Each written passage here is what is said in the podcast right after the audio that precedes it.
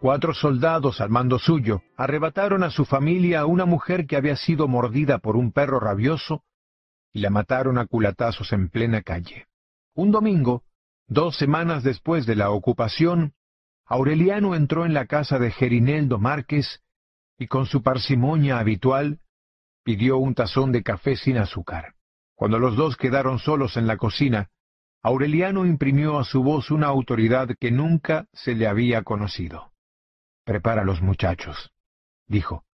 Nos vamos a la guerra. Gerineldo Márquez no le creyó. ¿Con qué armas? preguntó. Con las de ellos, contestó Aureliano. El martes a medianoche, en una operación descabellada, veintiún hombres menores de treinta años al mando de Aureliano Buendía, armados con cuchillos de mesa y hierros afilados, tomaron por sorpresa la guarnición se apoderaron de las armas y fusilaron en el patio al capitán y los cuatro soldados que habían asesinado a la mujer. Esa misma noche, mientras se escuchaban las descargas del pelotón de fusilamiento, Arcadio fue nombrado jefe civil y militar de la plaza. Los rebeldes casados apenas tuvieron tiempo de despedirse de sus esposas, a quienes abandonaron a sus propios recursos se fueron al amanecer, aclamados por la población liberada del terror, para unirse a las fuerzas del general revolucionario Victorio Medina, que según las últimas noticias andaba por el rumbo de Manaure. Antes de irse, Aureliano sacó a don Apolinar Moscote de un armario. Usted se queda tranquilo, suegro, me dijo. El nuevo gobierno garantiza bajo palabra de honor su seguridad personal y la de su familia. Don Apolinar Moscote tuvo dificultades para identificar a aquel conspirador de botas altas y fusil terciado a la espalda, con quien había jugado dominó hasta las nueve de la noche. Esto es un disparate, Aurelito, exclamó. Ningún disparate, dijo Aureliano es la guerra. Y no me vuelva a decir Aurelito, que ya soy el coronel Aureliano Buendía. El coronel Aureliano Buendía promovió treinta y dos levantamientos armados y los perdió todos. Tuvo diecisiete hijos varones de diecisiete mujeres distintas, que fueron exterminados uno tras otro en una sola noche, antes de que el mayor cumpliera treinta y cinco años. Escapó a catorce atentados, a setenta y tres emboscadas y a un pelotón de fusilamiento. Sobrevivió a una carga de estricnina en el café que habría bastado para matar a un caballo. Rechazó la orden del mérito que le otorgó el presidente de la República. Llegó a ser comandante general de las fuerzas revolucionarias, con jurisdicción y mando de una frontera a la otra, y el hombre más temido por el gobierno pero nunca permitió que le tomaran una fotografía.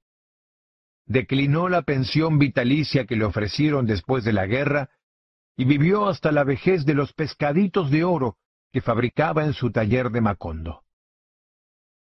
Aunque peleó siempre al frente de sus hombres, la única herida que recibió se la produjo él mismo después de firmar la capitulación de Irlandia, que puso término a casi veinte años de guerras civiles.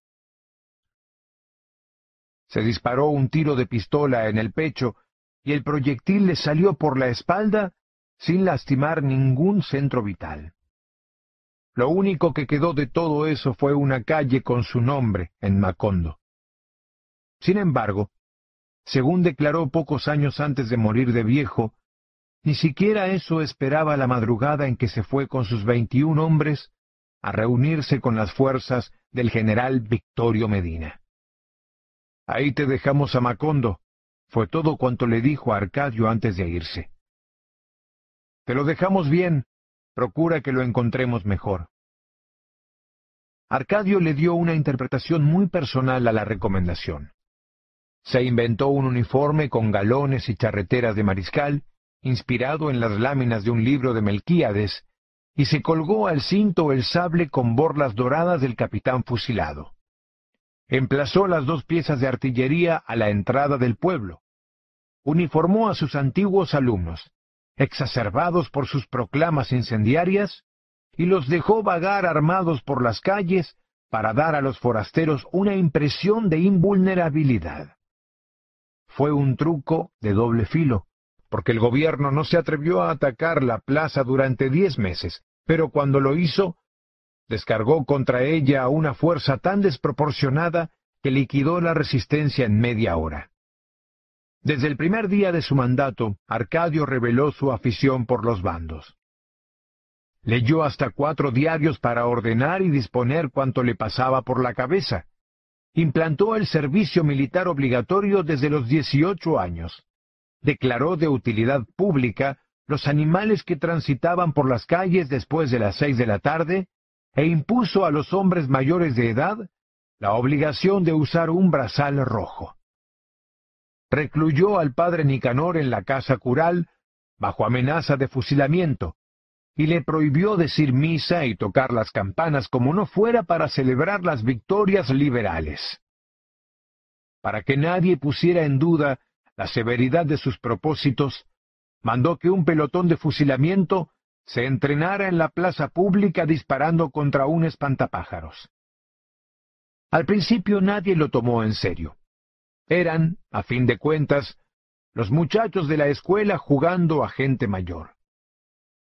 Pero una noche, al entrar Arcadio en la tienda de Catarino, el trompetista de la banda lo saludó con un toque de fanfarria que provocó las risas de la clientela, y Arcadio lo hizo fusilar por irrespeto a la autoridad. A quienes protestaron, los puso a pan y agua con los tobillos en un cepo que instaló en un cuarto de la escuela. Eres un asesino, le gritaba Úrsula cada vez que se enteraba de alguna nueva arbitrariedad. Cuando Aureliano lo sepa, te va a fusilar a ti, y yo seré la primera en alegrarme. Pero todo fue inútil. Arcadio siguió apretando los torniquetes de un rigor innecesario, hasta convertirse en el más cruel de los gobernantes que hubo nunca en Macondo. Ahora sufran la diferencia, dijo don Apolinar Moscote en cierta ocasión. Esto es el paraíso liberal.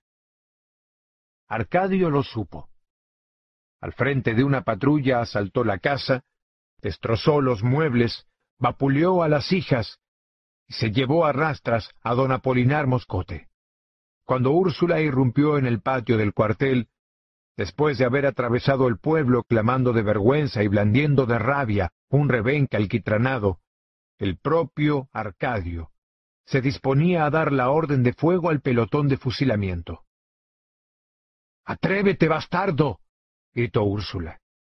Antes de que Arcadio tuviera tiempo de reaccionar, le descargó el primer vergajazo. Atrévete, asesino. gritaba. Y mátame también a mí, hijo de mala madre. Así no tendré ojos para llorar la vergüenza de haber criado un fenómeno. Azotándolo sin misericordia, lo persiguió hasta el fondo del patio, donde Arcadio se enrolló como un caracol. Don Apolinar Moscote estaba inconsciente, amarrado en el poste donde antes tenían el espantapájaros despedazado por los tiros de entrenamiento. Los muchachos del pelotón se dispersaron, temerosos de que Úrsula terminara desahogándose con ellos. Pero ni siquiera los miró. Dejó a Arcadio con el uniforme arrastrado, bramando de dolor y rabia, y desató a don Apolinar Moscote para llevarlo a su casa. Antes de abandonar el cuartel, soltó a los presos del cepo. A partir de entonces, fue ella quien mandó en el pueblo. Restableció la misa dominical, suspendió el uso de los brazales rojos y descalificó los bandos atrabiliarios pero a despecho de su fortaleza, siguió llorando la desdicha de su destino. Se sintió tan sola que buscó la inútil compañía del marido olvidado bajo el castaño. Mira en lo que hemos quedado, le decía mientras las lluvias de junio amenazaban con derribar el cobertizo de palma. Mira la casa vacía nuestros hijos desperdigados por el mundo, y nosotros dos solos otra vez, como al principio. José Arcadio Buendía, hundido en un abismo de inconsciencia, era sordo a sus lamentos. Al comienzo de su locura anunciaba con latinajos apremiantes sus urgencias cotidianas. En fugaces escampadas de lucidez, cuando Amaranta le llevaba la comida, él le comunicaba sus pesares más molestos y se prestaba con docilidad a sus ventosas y sinapismos. Pero en la época en que Úrsula fue a lamentarse a su lado, había perdido todo contacto con la realidad. Ella lo bañaba por partes, sentado en el banquito, mientras le daba noticias de la familia. Aureliano se ha ido a la guerra hace ya más de cuatro meses y no hemos vuelto a saber de él, le decía, restregándole la espalda con un estropajo enjabonado. José Arcadio volvió, hecho un hombrazo más alto que tú, y todo bordado en punto de cruz, pero solo vino a traer la vergüenza a nuestra casa. Creyó observar, sin embargo, que su marido entristecía con las malas noticias. Entonces optó por mentirle. No me creas lo que te digo, decía, mientras echaba ceniza sobre sus excrementos para recogerlos con la pala. Dios quiso que José Arcadio y Rebeca se casaran, y ahora son muy felices. Llegó a ser tan sincera en el engaño que ella misma acabó consolándose con sus propias mentiras. Arcadio ya es un hombre serio, decía, y muy valiente, y muy buen mozo con su uniforme y su sable. Era como hablarle a un muerto, porque José Arcadio Buendía estaba ya fuera del alcance de toda preocupación. Pero ella insistió, lo veía tan manso, tan indiferente a todo que decidió soltarlo. Él ni siquiera se movió del banquito. Siguió expuesto al sol y a la lluvia, como si las sogas fueran innecesarias, porque un dominio superior a cualquier atadura visible lo mantenía amarrado al tronco del castaño. Hacia el mes de agosto, cuando el invierno empezaba a eternizarse, Úrsula pudo por fin darle una noticia que parecía verdad. Fíjate que nos sigue atosigando la buena suerte, le dijo. Amaranta y el italiano de la pianola se van a casar. Amaranta y Pietro Crespi, en efecto, habían profundizado en la amistad, amparados por la confianza de Úrsula, que esta vez no creyó necesario vigilar las visitas. Era un noviazgo crepuscular. El italiano llegaba al atardecer, con una gardeña en el ojal, y le traducía a Amaranta sonetos de Petrarca. Permanecían en el corredor, sofocado por el orégano y las rosas, él leyendo y ella tejiendo encaje de bolillo, indiferentes a los sobresaltos y las malas noticias de la guerra, hasta que los mosquitos los obligaban a refugiarse en la sala. La sensibilidad de Amaranta, su discreta pero envolvente ternura, habían ido urdiendo en torno al novio una telaraña invisible que él tenía que apartar materialmente con sus dedos pálidos y sin anillos para abandonar la casa a las ocho. Habían hecho un precioso álbum con las tarjetas postales que Pietro Crespi recibía de Italia. Eran imágenes de enamorados en parques solitarios, con viñetas de corazones flechados y cintas doradas sostenidas por palomas. Yo conozco este parque en Florencia, decía Pietro Crespi repasando las postales. Uno extiende la mano y los pájaros bajan a comer. A veces, ante una acuarela de Venecia, la nostalgia transformaba en tibios aromas de flores el olor de fango y mariscos podridos de los canales. Amaranta suspiraba, reía, soñaba con una segunda patria de hombres y mujeres hermosos que hablaban una lengua de niños, con ciudades antiguas de cuya pasada grandeza sólo quedaban los gatos entre los escombros. Después de atravesar el océano en su búsqueda, después de haberlo confundido con la pasión en los manoseos vehementes de Rebeca, Pietro Crespi había encontrado el amor.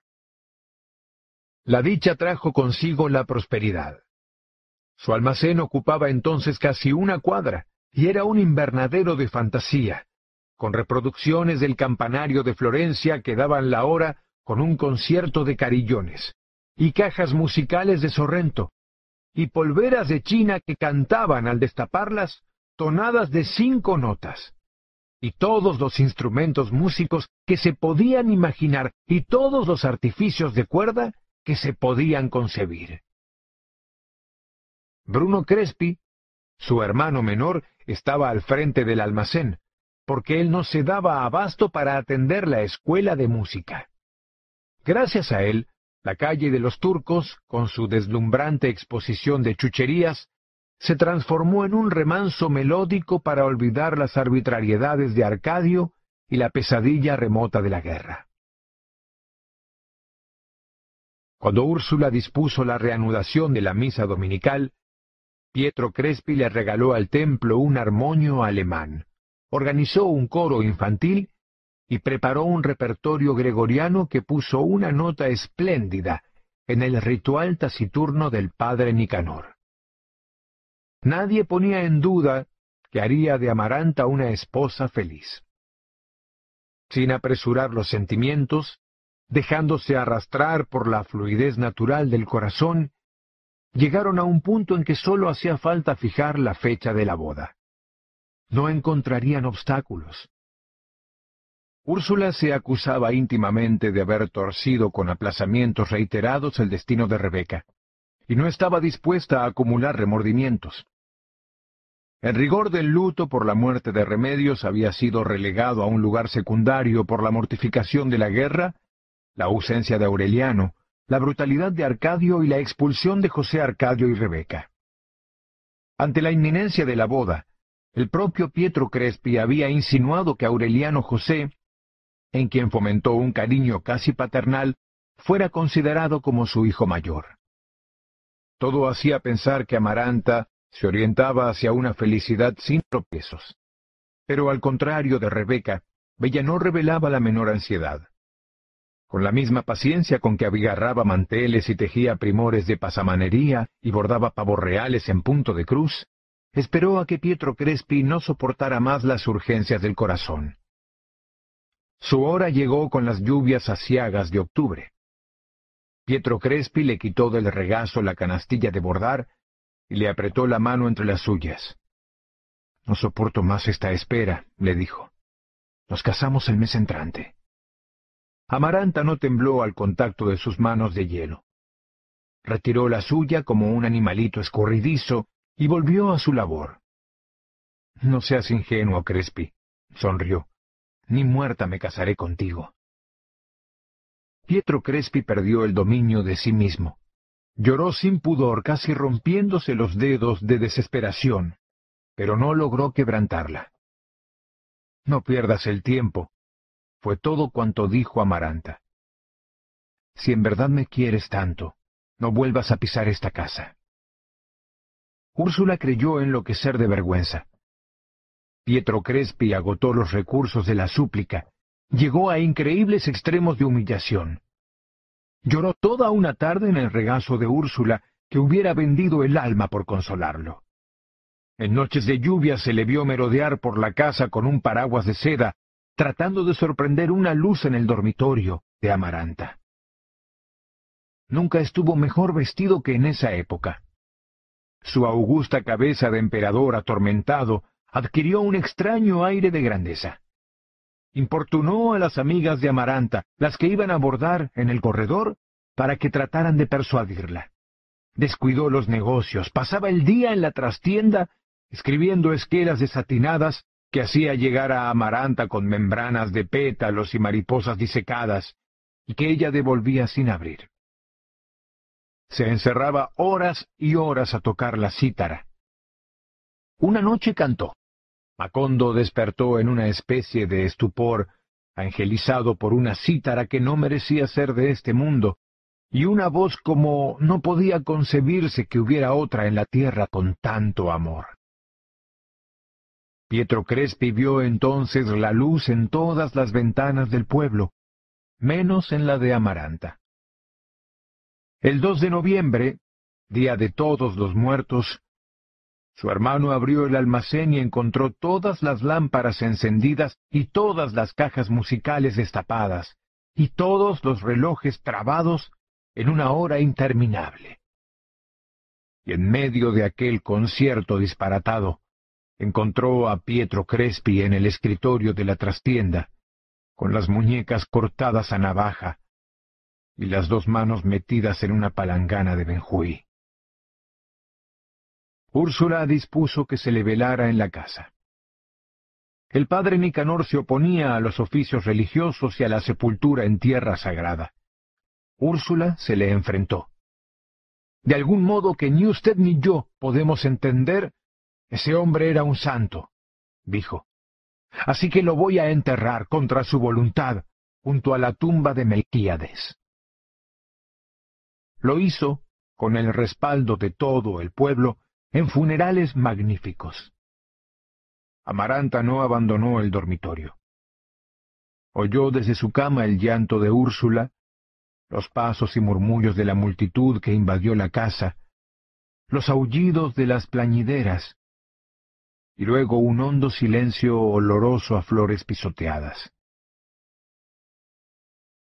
Durante mucho tiempo siguió sintiendo el hálito de la banda de Pietro Crespi al atardecer, pero tuvo fuerzas para no sucumbir al delirio. Úrsula la abandonó. Ni siquiera levantó los ojos para apiadarse de ella.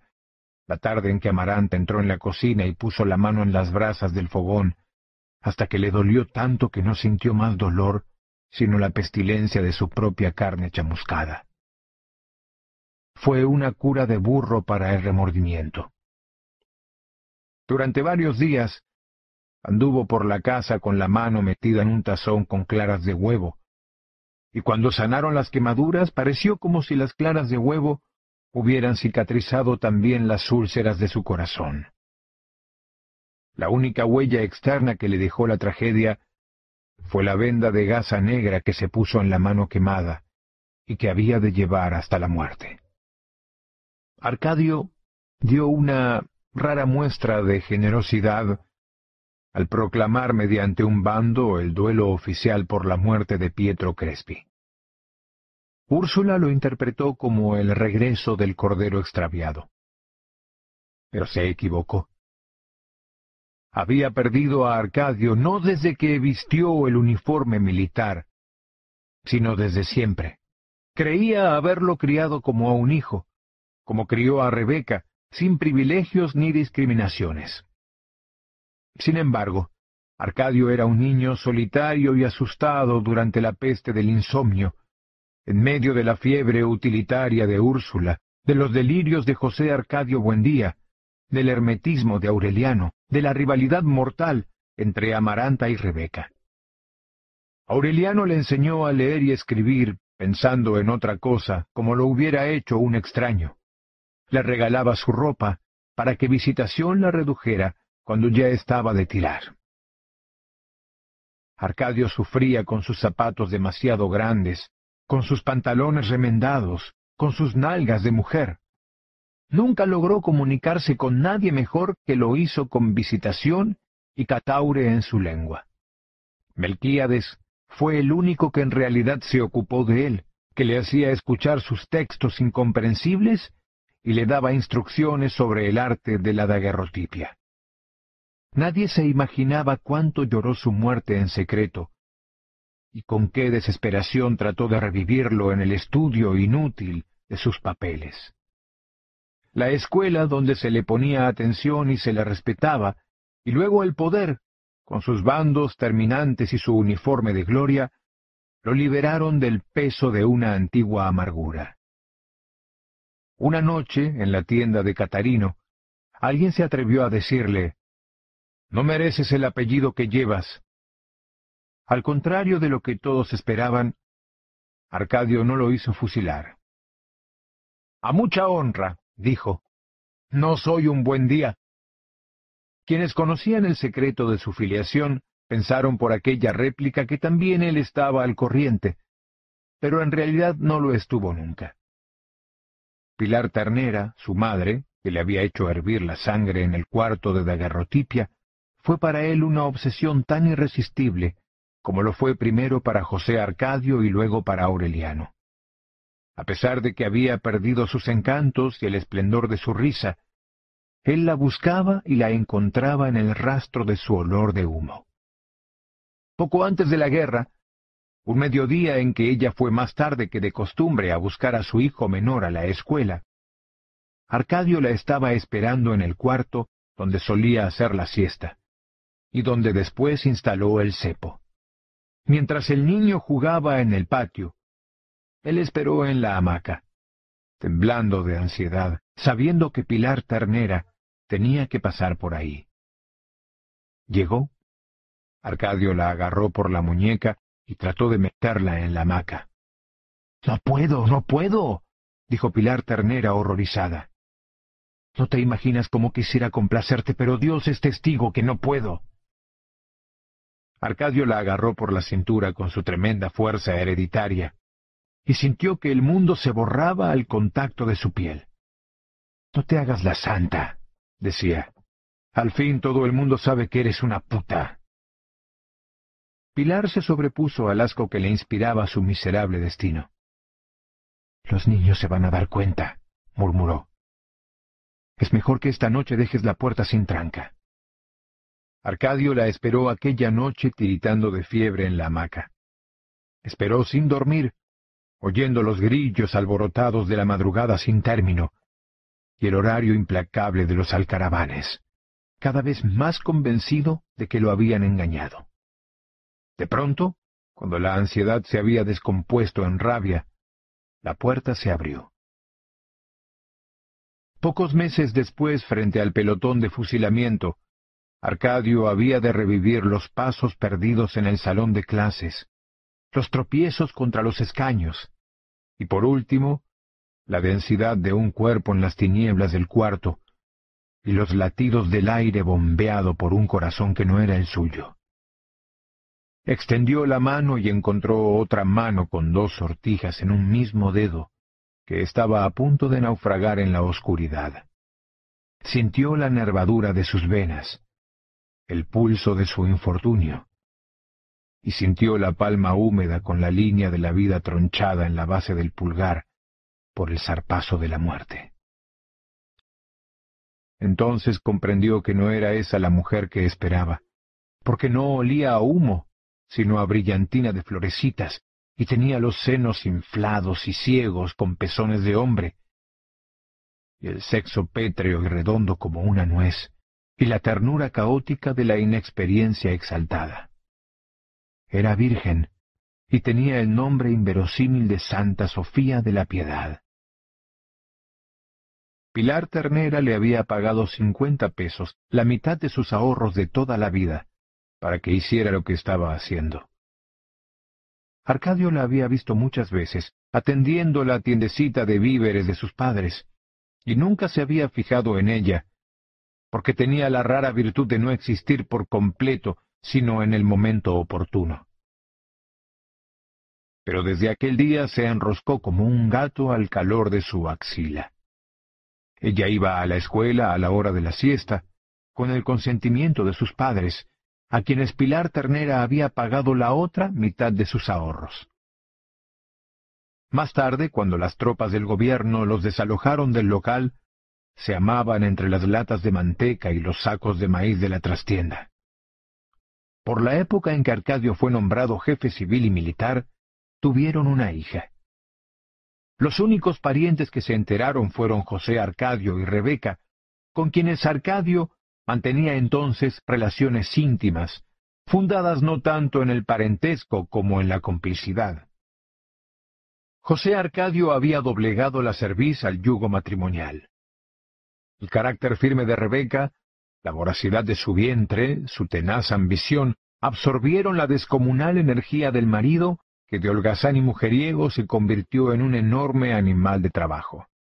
Tenían una casa limpia y ordenada. Rebeca la abría de par en par al amanecer, y el viento de las tumbas entraba por las ventanas y salía por las puertas del patio, y dejaba las paredes blanqueadas y los muebles curtidos por el salitre de los muertos. El hambre de tierra, el cloc-cloc de los huesos de sus padres, la impaciencia de su sangre frente a la pasividad de Pietro Crespi, estaban relegados al desván de la memoria.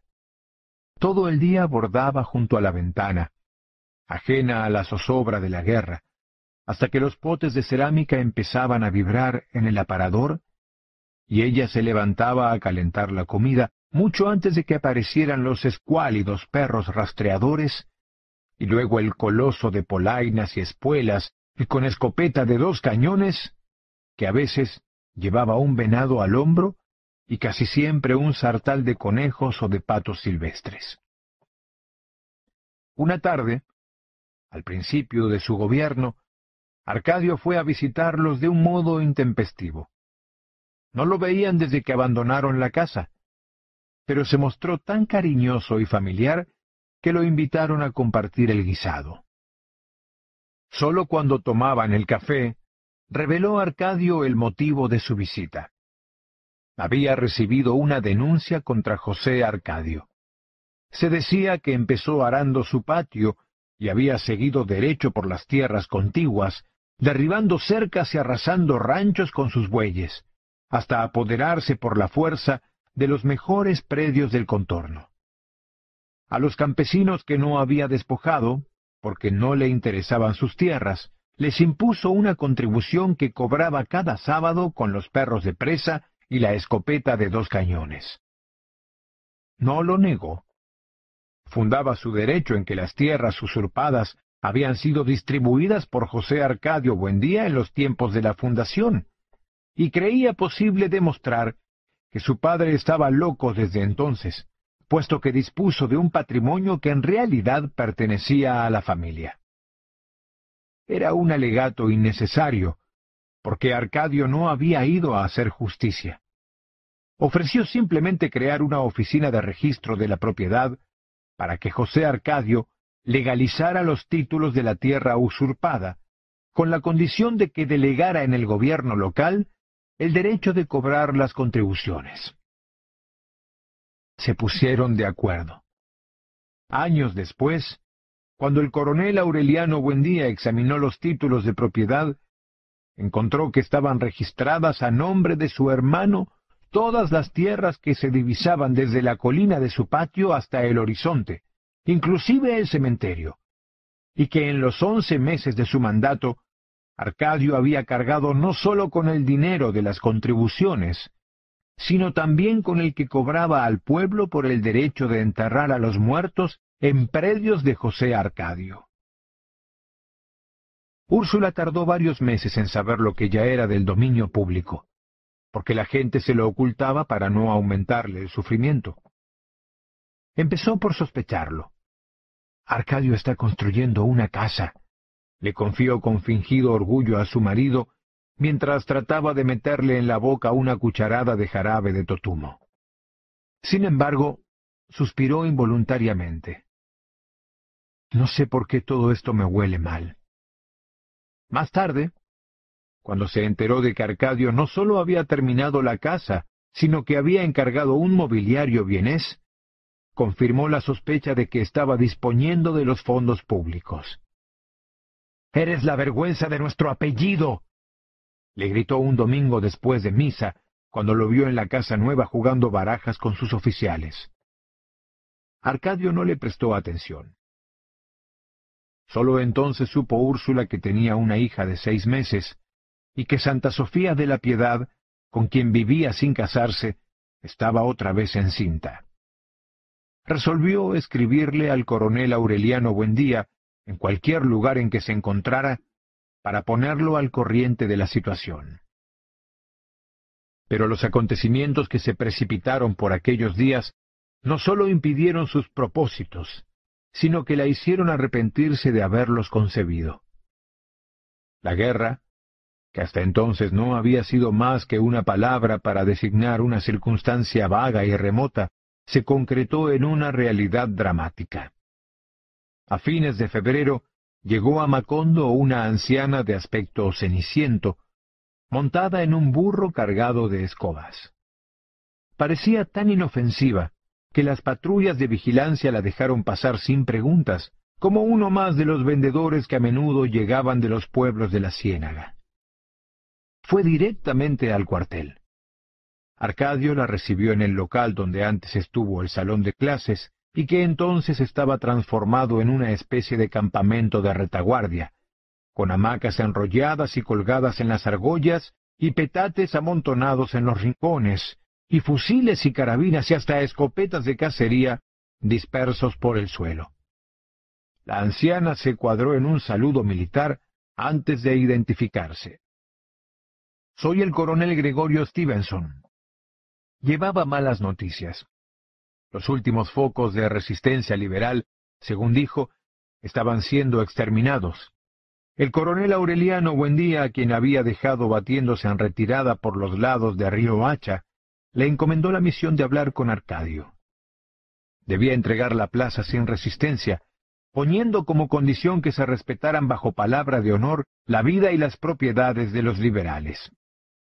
Arcadio examinó con una mirada de conmiseración a aquel extraño mensajero que habría podido confundirse con una abuela fugitiva. Usted, por supuesto, trae algún papel escrito, dijo. Por supuesto, contestó el emisario, no lo traigo. Es fácil comprender que en las actuales circunstancias no se lleve encima nada comprometedor. Mientras hablaba se sacó del corpiño y puso en la mesa un pescadito de oro. Creo que con esto será suficiente, dijo. Arcadio comprobó que en efecto era uno de los pescaditos hechos por el coronel Aureliano Buendía. Pero alguien podía haberlo comprado antes de la guerra o haberlo robado, y no tenía por tanto ningún mérito de salvoconducto. El mensajero llegó hasta el extremo de violar un secreto de guerra para acreditar su identidad. Reveló que iba en misión a Curazao, donde esperaba reclutar exiliados de todo el Caribe y adquirir armas y pertrechos suficientes para intentar un desembarco a fin de año.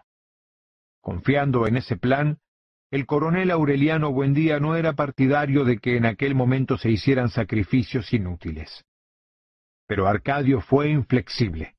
Hizo encarcelar al mensajero mientras comprobaba su identidad y resolvió defender la plaza hasta la muerte. No tuvo que esperar mucho tiempo.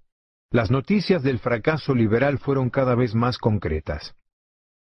A fines de marzo, en una madrugada de lluvias prematuras, la calma tensa de las semanas anteriores se resolvió abruptamente con un desesperado toque de corneta, seguido de un cañonazo que desbarató la torre del templo.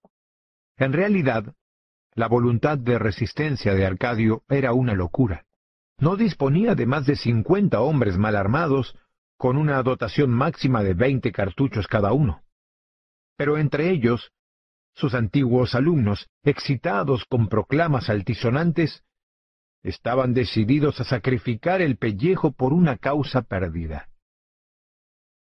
En medio del tropel de botas, de órdenes contradictorias, de cañonazos que hacían temblar la tierra, de disparos atolondrados y de toques de corneta sin sentido, el supuesto coronel Stevenson consiguió hablar con Arcadio. Evíteme la indignidad de morir en el cepo con estos trapos de mujer, le dijo. Si he de morir, que sea peleando. Logró convencerlo. Arcadio ordenó que le entregaran un arma con veinte cartuchos y lo dejaron con cinco hombres defendiendo el cuartel, mientras él iba con su estado mayor a ponerse al frente de la resistencia. No alcanzó a llegar al camino de la ciénaga. Las barricadas habían sido despedazadas y los defensores se batían al descubierto en las calles, primero hasta donde les alcanzaba la dotación de los fusiles, y luego con pistolas contra fusiles, y por último cuerpo a cuerpo. Ante la inminencia de la derrota, algunas mujeres se echaron a la calle armadas de palos y cuchillos de cocina. En aquella confusión, Arcadio encontró a Amaranta que andaba buscándolo como una loca, en camisa de dormir, con dos viejas pistolas de José Arcadio Buendía. Le dio su fusil a un oficial que había sido desarmado en la refriega, y se evadió con Amaranta por una calle adyacente para llevarla a casa. Úrsula estaba en la puerta, esperando, indiferente a las descargas que habían abierto una tronera en la fachada de la casa vecina. La lluvia cedía, pero las calles estaban resbaladizas y blandas como jabón derretido, y había que adivinar las distancias en la oscuridad. Arcadio dejó a Amaranta con Úrsula y trató de enfrentarse a dos soldados que soltaron una andanada ciega desde la esquina. Las viejas pistolas guardadas muchos años en un ropero no funcionaron. Protegiendo a Arcadio con su cuerpo, Úrsula intentó arrastrarlo hasta la casa. Ven, por Dios. le gritaba. Ya basta de locuras. Los soldados los apuntaron. Suelte a ese hombre, señora. gritó uno de ellos. O no respondemos. Arcadio empujó a Úrsula hacia la casa y se entregó. Poco después terminaron los disparos y empezaron a repicar las campanas. La resistencia había sido aniquilada en menos de media hora. Ni uno solo de los hombres de Arcadio sobrevivió al asalto. Pero antes de morir, se llevaron por delante a trescientos soldados. El último baluarte fue el cuartel. Antes de ser atacado, el supuesto coronel Gregorio Stevenson puso en libertad a los presos y ordenó a sus hombres que salieran a batirse en la calle. La extraordinaria movilidad y la puntería certera con que disparó sus veinte cartuchos por las diferentes ventanas dieron la impresión de que el cuartel estaba bien resguardado, y los atacantes lo despedazaron a cañonazos. El capitán que dirigió la operación se asombró de encontrar los escombros desiertos, y un solo hombre en calzoncillos, muerto, con el fusil sin carga, todavía agarrado por un brazo que había sido arrancado de cuajo. Tenía una frondosa cabellera de mujer enrollada en la nuca con una peineta, y en el cuello un escapulario con un pescadito de oro. Al voltearlo, con la puntera de la bota para alumbrarle la cara, el capitán se quedó perplejo. Mierda, exclamó. Otros oficiales se acercaron. Miren dónde vino a aparecer este hombre, les dijo el capitán. Es Gregorio Stevenson. Al amanecer, después de un consejo de guerra sumario, Arcadio fue fusilado contra el muro del cementerio. En las dos últimas horas de su vida no logró entender por qué había desaparecido el miedo que lo atormentó desde la infancia. Impasible, sin preocuparse siquiera por demostrar su reciente valor, escuchó los interminables cargos de la acusación. Pensaba en Úrsula, que a esa hora debía estar bajo el castaño tomando el café con José Arcadio Buendía. Pensaba en su hija de ocho meses, que aún no tenía nombre, y en el que iba a nacer en agosto. Pensaba en Santa Sofía de la Piedad, a quien la noche anterior dejó salando un venado para el almuerzo del sábado, y añoró su cabello chorreado sobre los hombros y sus pestañas que parecían artificiales. Pensaba en su gente sin sentimentalismos, en un severo ajuste de cuentas con la vida, empezando a comprender cuánto quería en realidad a las personas que más había odiado. El presidente del Consejo de Guerra inició su discurso final. Antes de que Arcadio cayera en la cuenta de que habían transcurrido dos horas. Aunque los cargos comprobados no tuvieran sobrados méritos, decía el presidente, la temeridad irresponsable y criminal con que el acusado empujó a sus subordinados a una muerte inútil bastaría para merecerle la pena capital en la escuela desportillada donde experimentó por primera vez la seguridad del poder, a pocos metros del cuarto donde conoció la incertidumbre del amor, Arcadio encontró ridículo el formalismo de la muerte. En realidad no le importaba la muerte, sino la vida. Y por eso la sensación que experimentó cuando pronunciaron la sentencia no fue una sensación de miedo, sino de nostalgia. No habló mientras no le preguntaron cuál era su última voluntad. Dígale a mi mujer, contestó con voz bien timbrada. Que le ponga a la niña el nombre de Úrsula. Hizo una pausa y confirmó. Úrsula, como la abuela. Y díganle también que si el que va a nacer nace varón, que le ponga José Arcadio, pero no por el tío, sino por el abuelo. Antes de que lo llevaran al paredón, el padre Nicanor trató de asistirlo. No tengo nada de qué arrepentirme, dijo Arcadio, y se puso a las órdenes del pelotón después de tomarse una taza de café negro. El jefe del pelotón, especialista en ejecuciones sumarias, tenía un nombre que era mucho más que una casualidad. Capitán Roque Carnicero.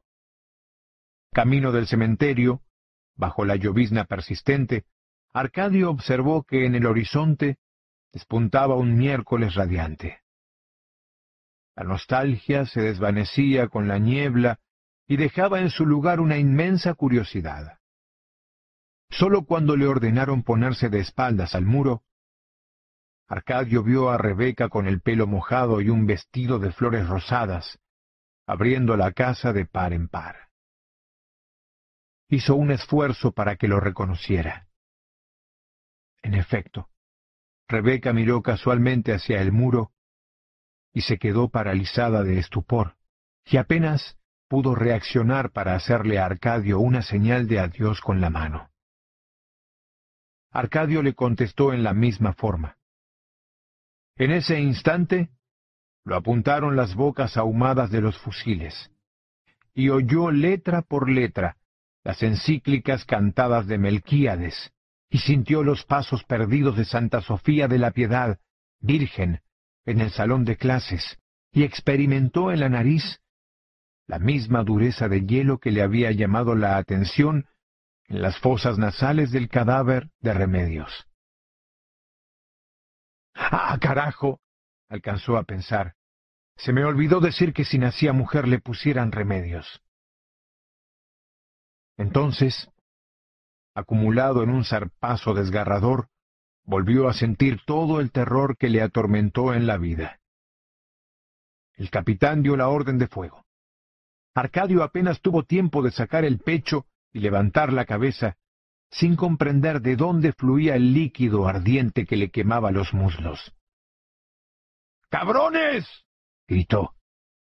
¡Viva el Partido Liberal! En mayo terminó la guerra.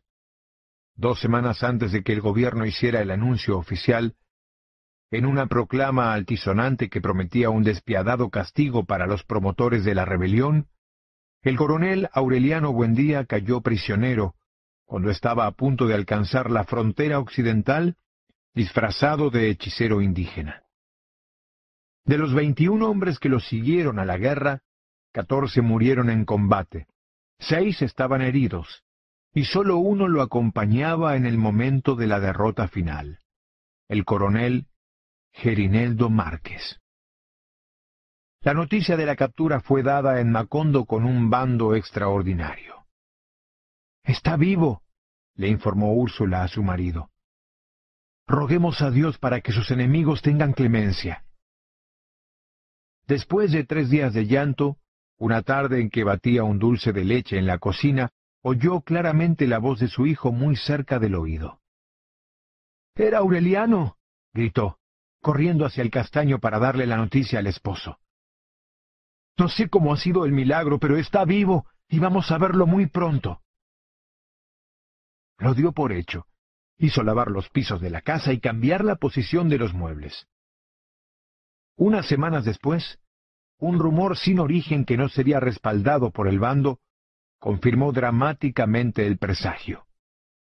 El coronel Aureliano Buendía había sido condenado a muerte, y la sentencia sería ejecutada en Macondo para escarmiento de la población. Un lunes, a las diez y veinte de la mañana, Amaranta estaba vistiendo a Aureliano José, cuando percibió un tropel remoto y un toque de corneta un segundo antes de que Úrsula irrumpiera en el cuarto con un grito. ¡Ya lo traen! la tropa pugnaba por someter a culatazos a la muchedumbre desbordada. Úrsula y Amaranta corrieron hasta la esquina, abriéndose paso a empellones, y entonces lo vieron.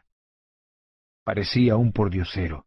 Tenía la ropa desgarrada, el cabello y la barba enmarañados, y estaba descalzo. Caminaba sin sentir el polvo abrasante, con las manos amarradas a la espalda con una soga que sostenía en la cabeza de su montura un oficial de a caballo. Junto a él, también astroso y derrotado, llevaban al coronel Gerineldo Márquez. No estaban tristes. Parecían más bien turbados por la muchedumbre que gritaba a la tropa toda clase de improperios. Hijo mío, gritó Úrsula en medio de la algazara, y le dio un manotazo al soldado que trató de detenerla. El caballo del oficial se encabritó. Entonces, el coronel Aureliano Buendía se detuvo, trémulo, esquivó los brazos de su madre y fijó en sus ojos una mirada dura. Váyase a casa, mamá, dijo. Pida permiso a las autoridades y venga a verme a la cárcel. Miró a Amaranta, que permanecía indecisa a dos pasos detrás de Úrsula, y le sonrió al preguntarle ¿Qué te pasó en la mano? Amaranta levantó la mano con la venda negra. Una quemadura, dijo, y apartó a Úrsula para que no la atropellaran los caballos. La tropa disparó. Una guardia especial rodeó a los prisioneros y los llevó al trote al cuartel. Al atardecer, Úrsula visitó en la cárcel al coronel Aureliano Buendía.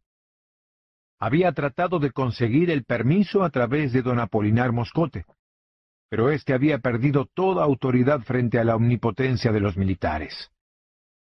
El padre Nicanor estaba postrado por una calentura hepática. Los padres del coronel Gerineldo Márquez, que no estaba condenado a muerte, habían tratado de verlo y fueron rechazados a culatazos ante la imposibilidad de conseguir intermediarios, convencida de que su hijo sería fusilado al amanecer, Úrsula hizo un envoltorio con las cosas que quería llevarle y fue sola al cuartel. Soy la madre del coronel Aureliano Buendía, se anunció. Los centinelas le cerraron el paso. De todos modos voy a entrar, les advirtió Úrsula.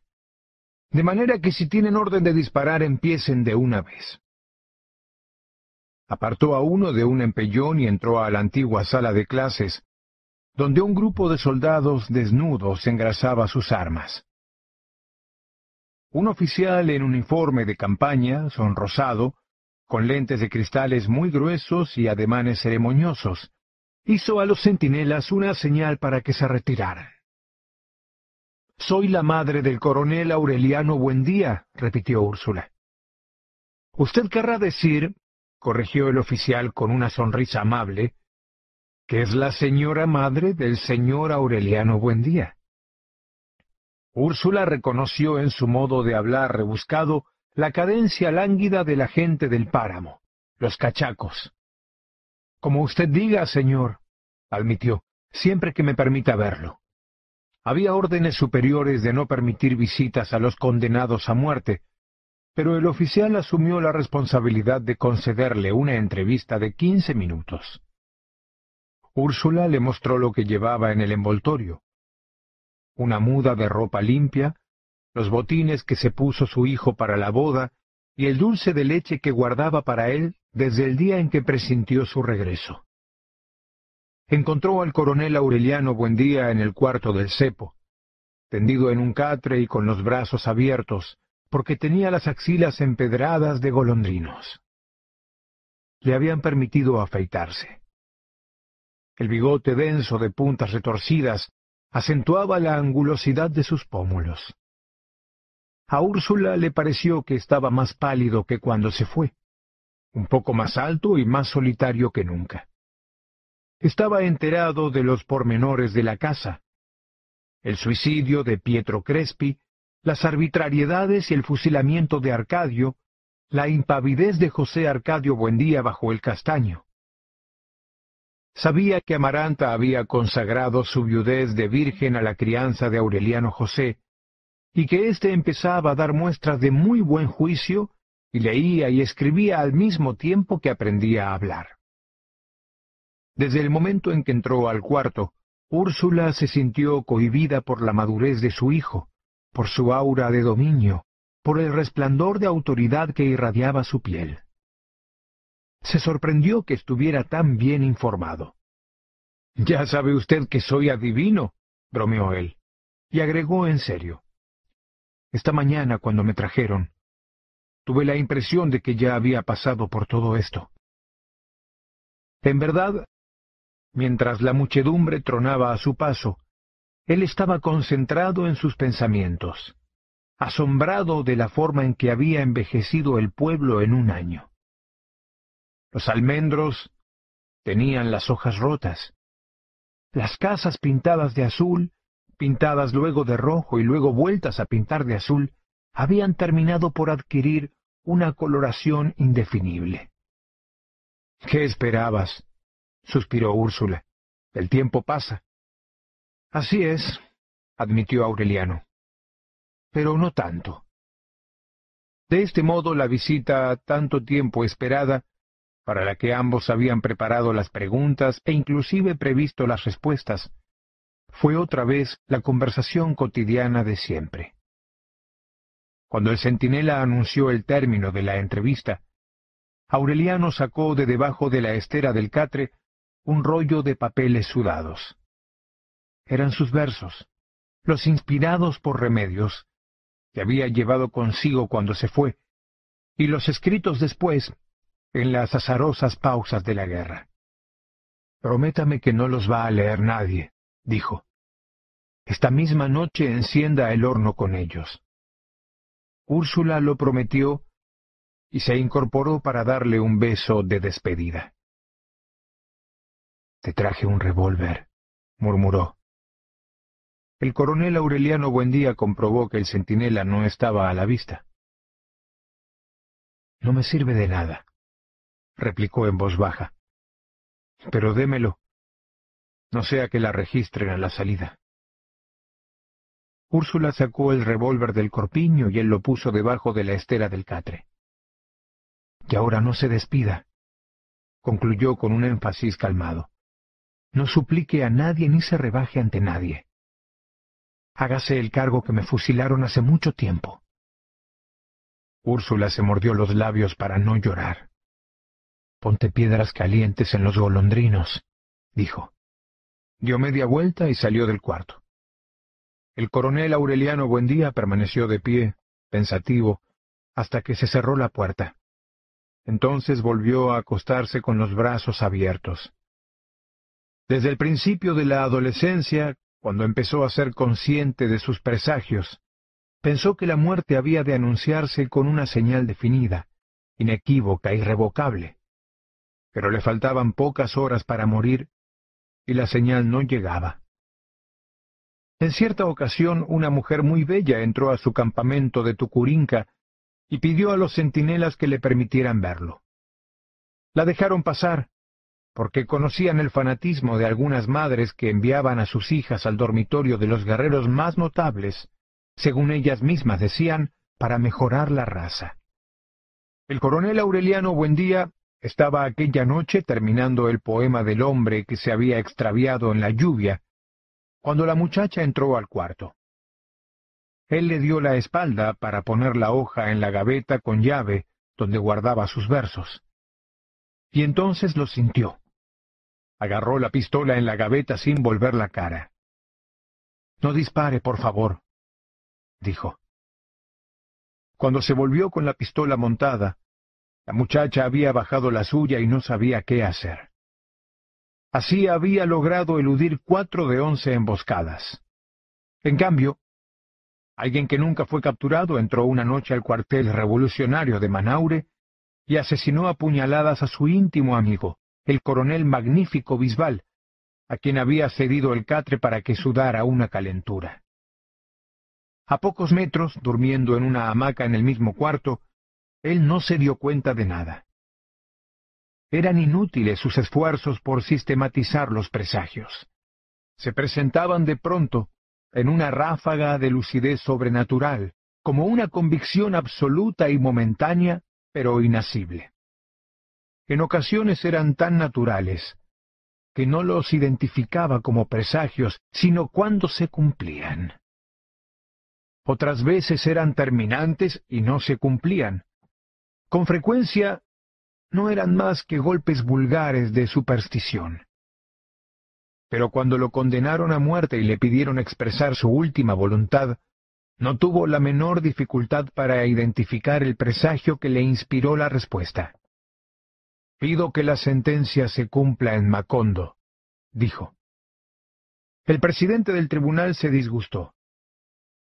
No sea vivo, buen día, le dijo. Es una estratagema para ganar tiempo. Si no la cumplen, allá ustedes, dijo el coronel. Pero esa es mi última voluntad. Desde entonces lo habían abandonado los presagios.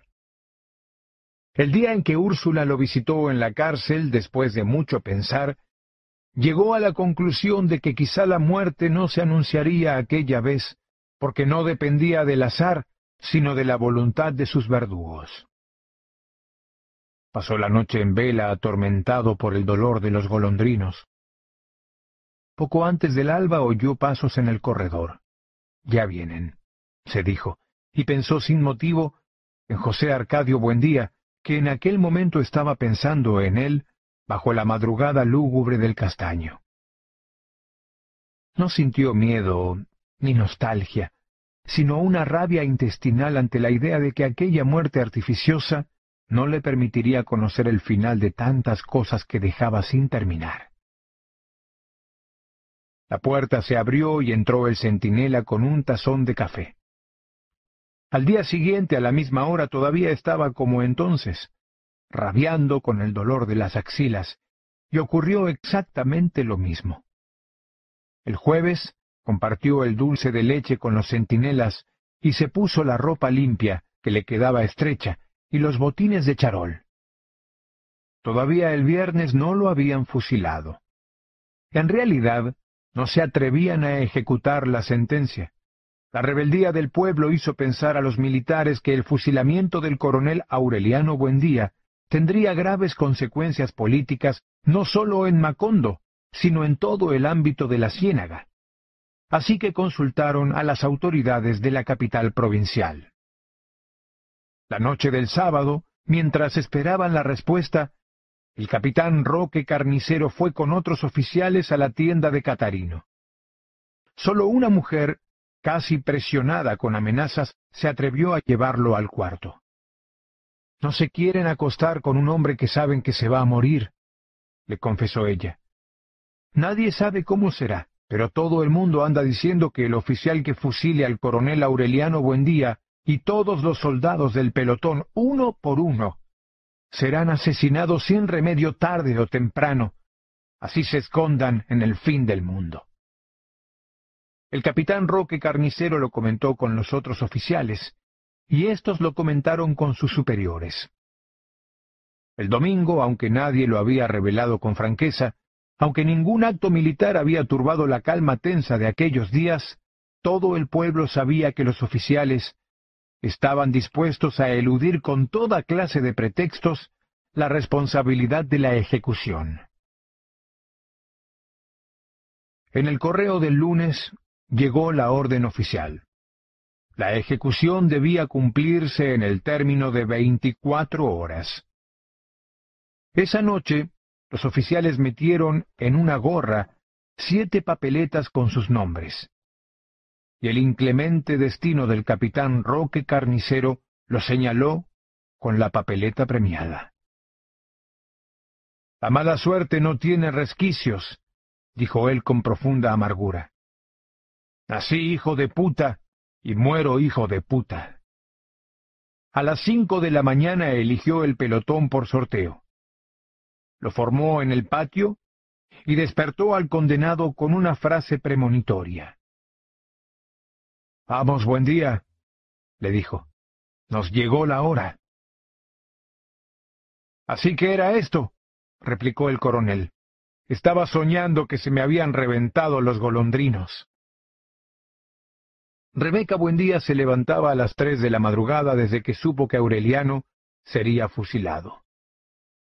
Se quedaba en el dormitorio a oscuras, vigilando por la ventana entreabierta el muro del cementerio, mientras la cama en que estaba sentada se estremecía con los ronquidos de José Arcadio. Esperó toda la semana con la misma obstinación recóndita con que en otra época esperaba las cartas de Pietro Crespi. No lo fusilarán aquí, le decía José Arcadio. Lo fusilarán a medianoche en el cuartel, para que nadie sepa quién formó el pelotón, y lo enterrarán allá mismo. Rebeca siguió esperando. Son tan brutos que lo fusilarán aquí, decía. Tan segura estaba que había previsto la forma en que abriría la puerta para decirle adiós con la mano. No lo van a traer por la calle, insistía José Arcadio, con solo seis soldados asustados, sabiendo que la gente está dispuesta a todo. Indiferente a la lógica de su marido, Rebeca continuaba en la ventana. Ya verás que son así de brutos, decía.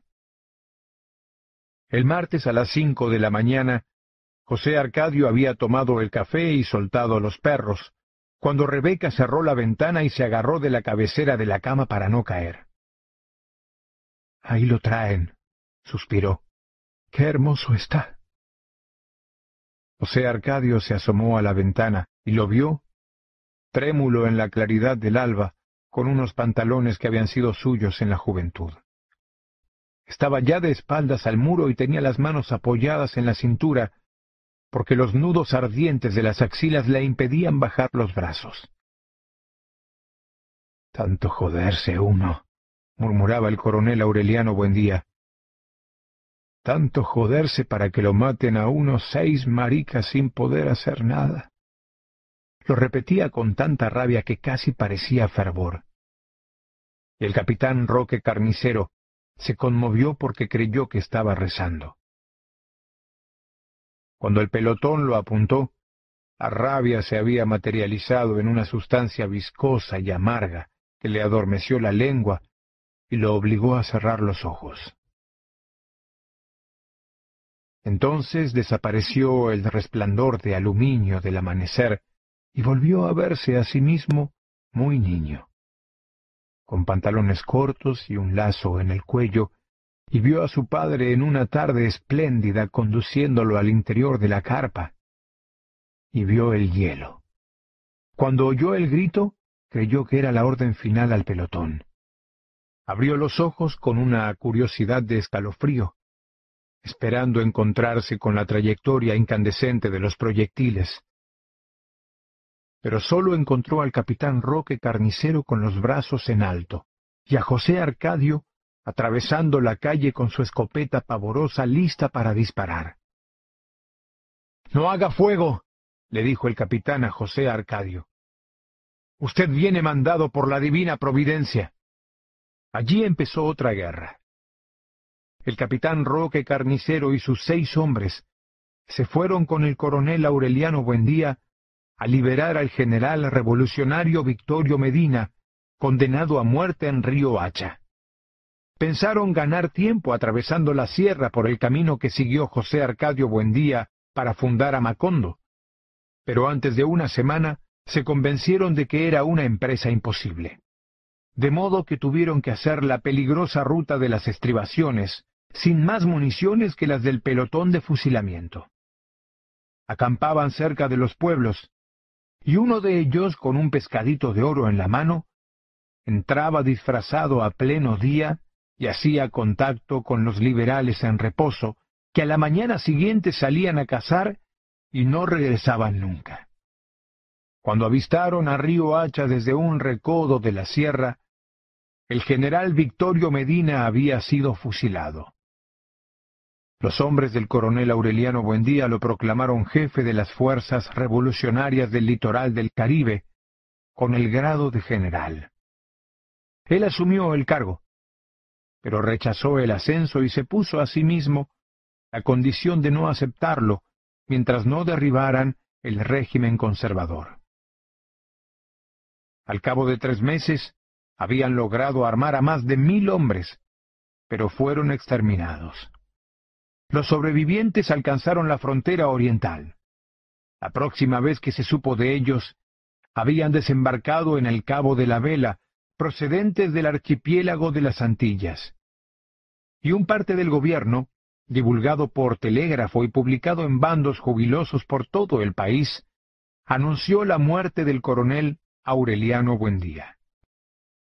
Pero dos días después, un telegrama múltiple que casi le dio alcance al anterior anunciaba otra rebelión en los llanos del sur.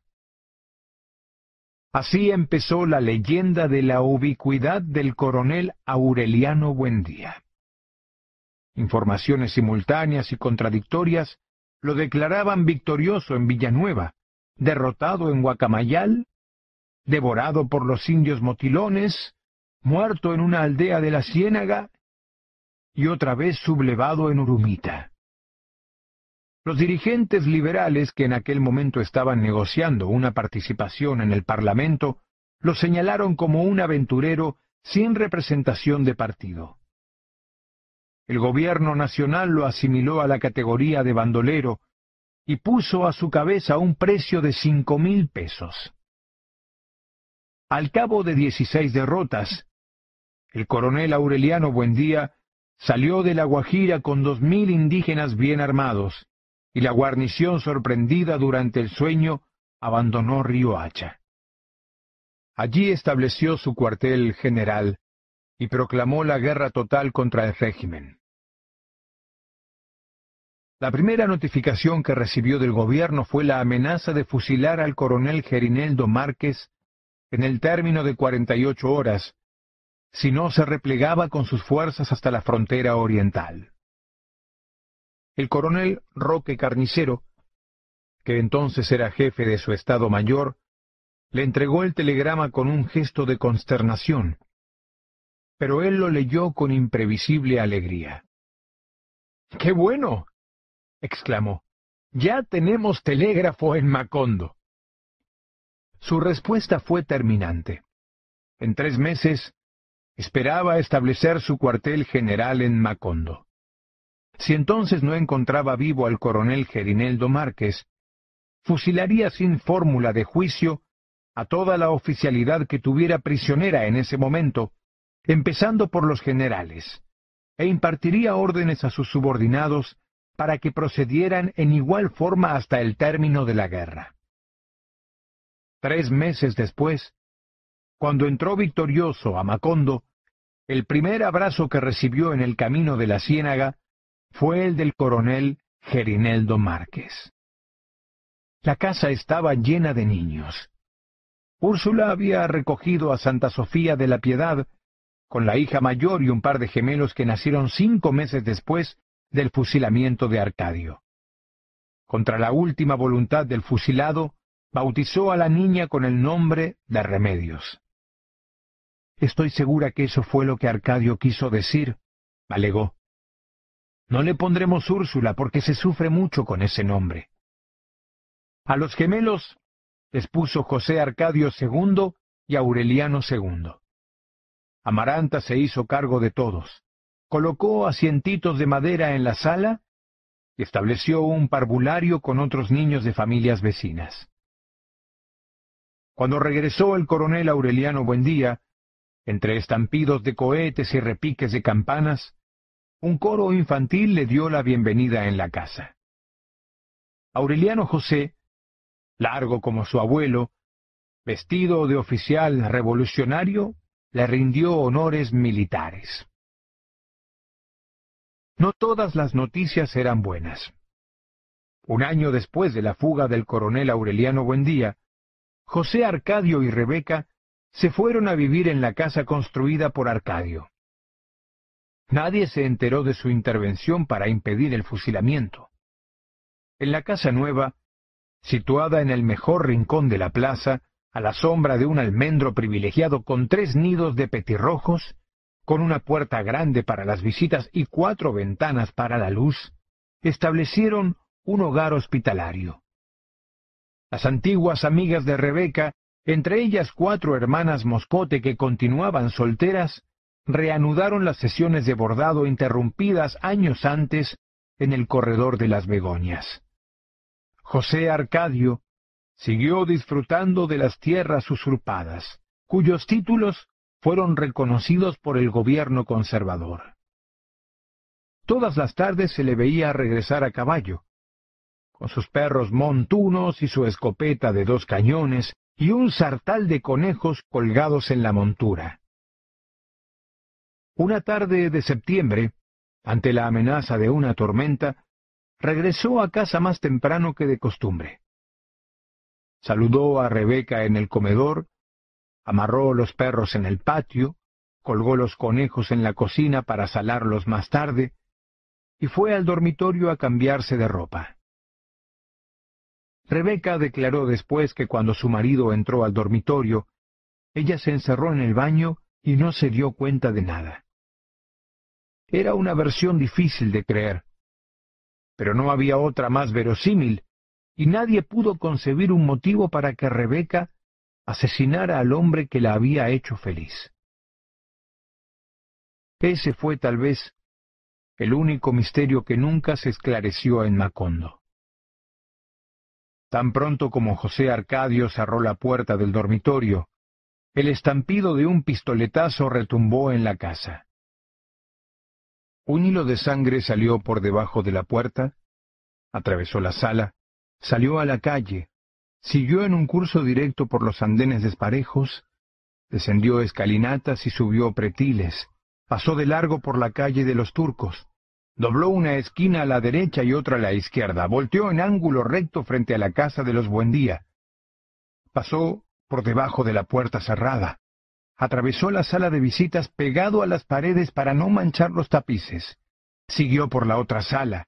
Eludió en una curva amplia la mesa del comedor.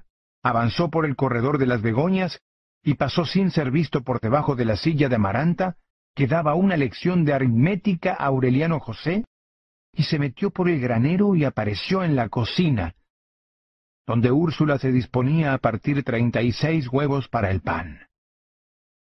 Ave María Purísima, gritó Úrsula.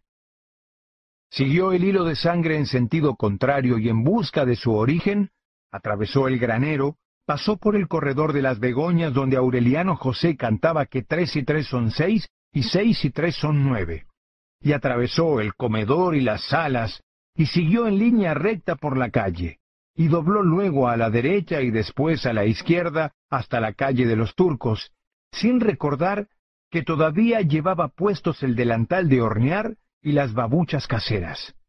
Y salió a la plaza y se metió por la puerta de una casa donde no había estado nunca, y empujó la puerta del dormitorio y casi se ahogó con el olor a pólvora quemada.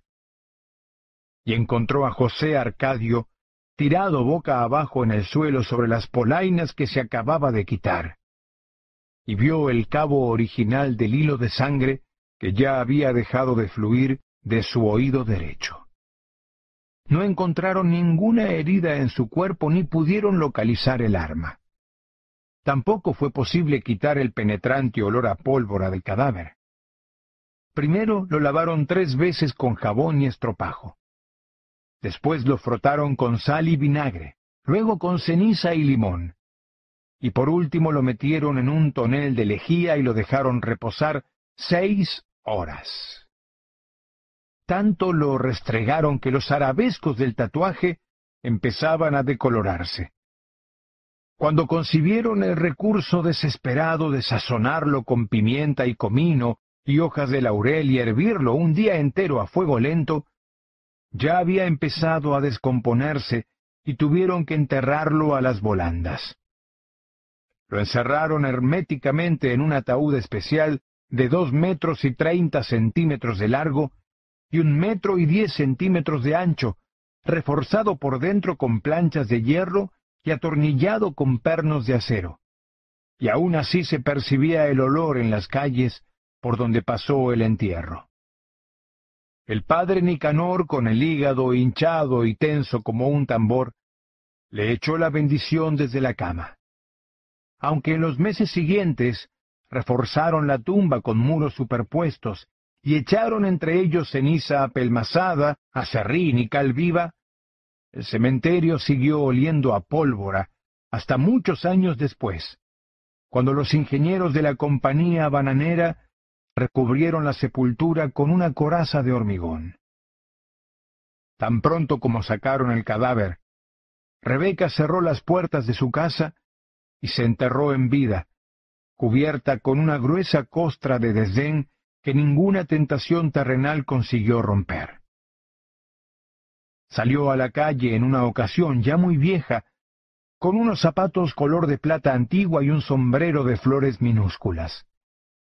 Por la época en que pasó por el pueblo el judío errante y provocó un calor tan intenso que los pájaros rompían las alambreras de las ventanas para morir en los dormitorios. La última vez que alguien la vio con vida fue cuando mató de un tiro certero a un ladrón que trató de forzar la puerta de su casa. Salvo Argénida, su criada y confidente, nadie volvió a tener contacto con ella desde entonces. En un tiempo se supo que escribía cartas al obispo, a quien consideraba como su primo hermano, pero nunca se dijo que hubiera recibido respuesta. El pueblo la olvidó. A pesar de su regreso triunfal, el coronel Aureliano Buendía no se entusiasmaba con las apariencias. Las tropas del gobierno abandonaban las plazas sin resistencia, y eso suscitaba en la población liberal una ilusión de victoria que no convenía defraudar. Pero los revolucionarios conocían la verdad, y más que nadie, el coronel Aureliano Buendía.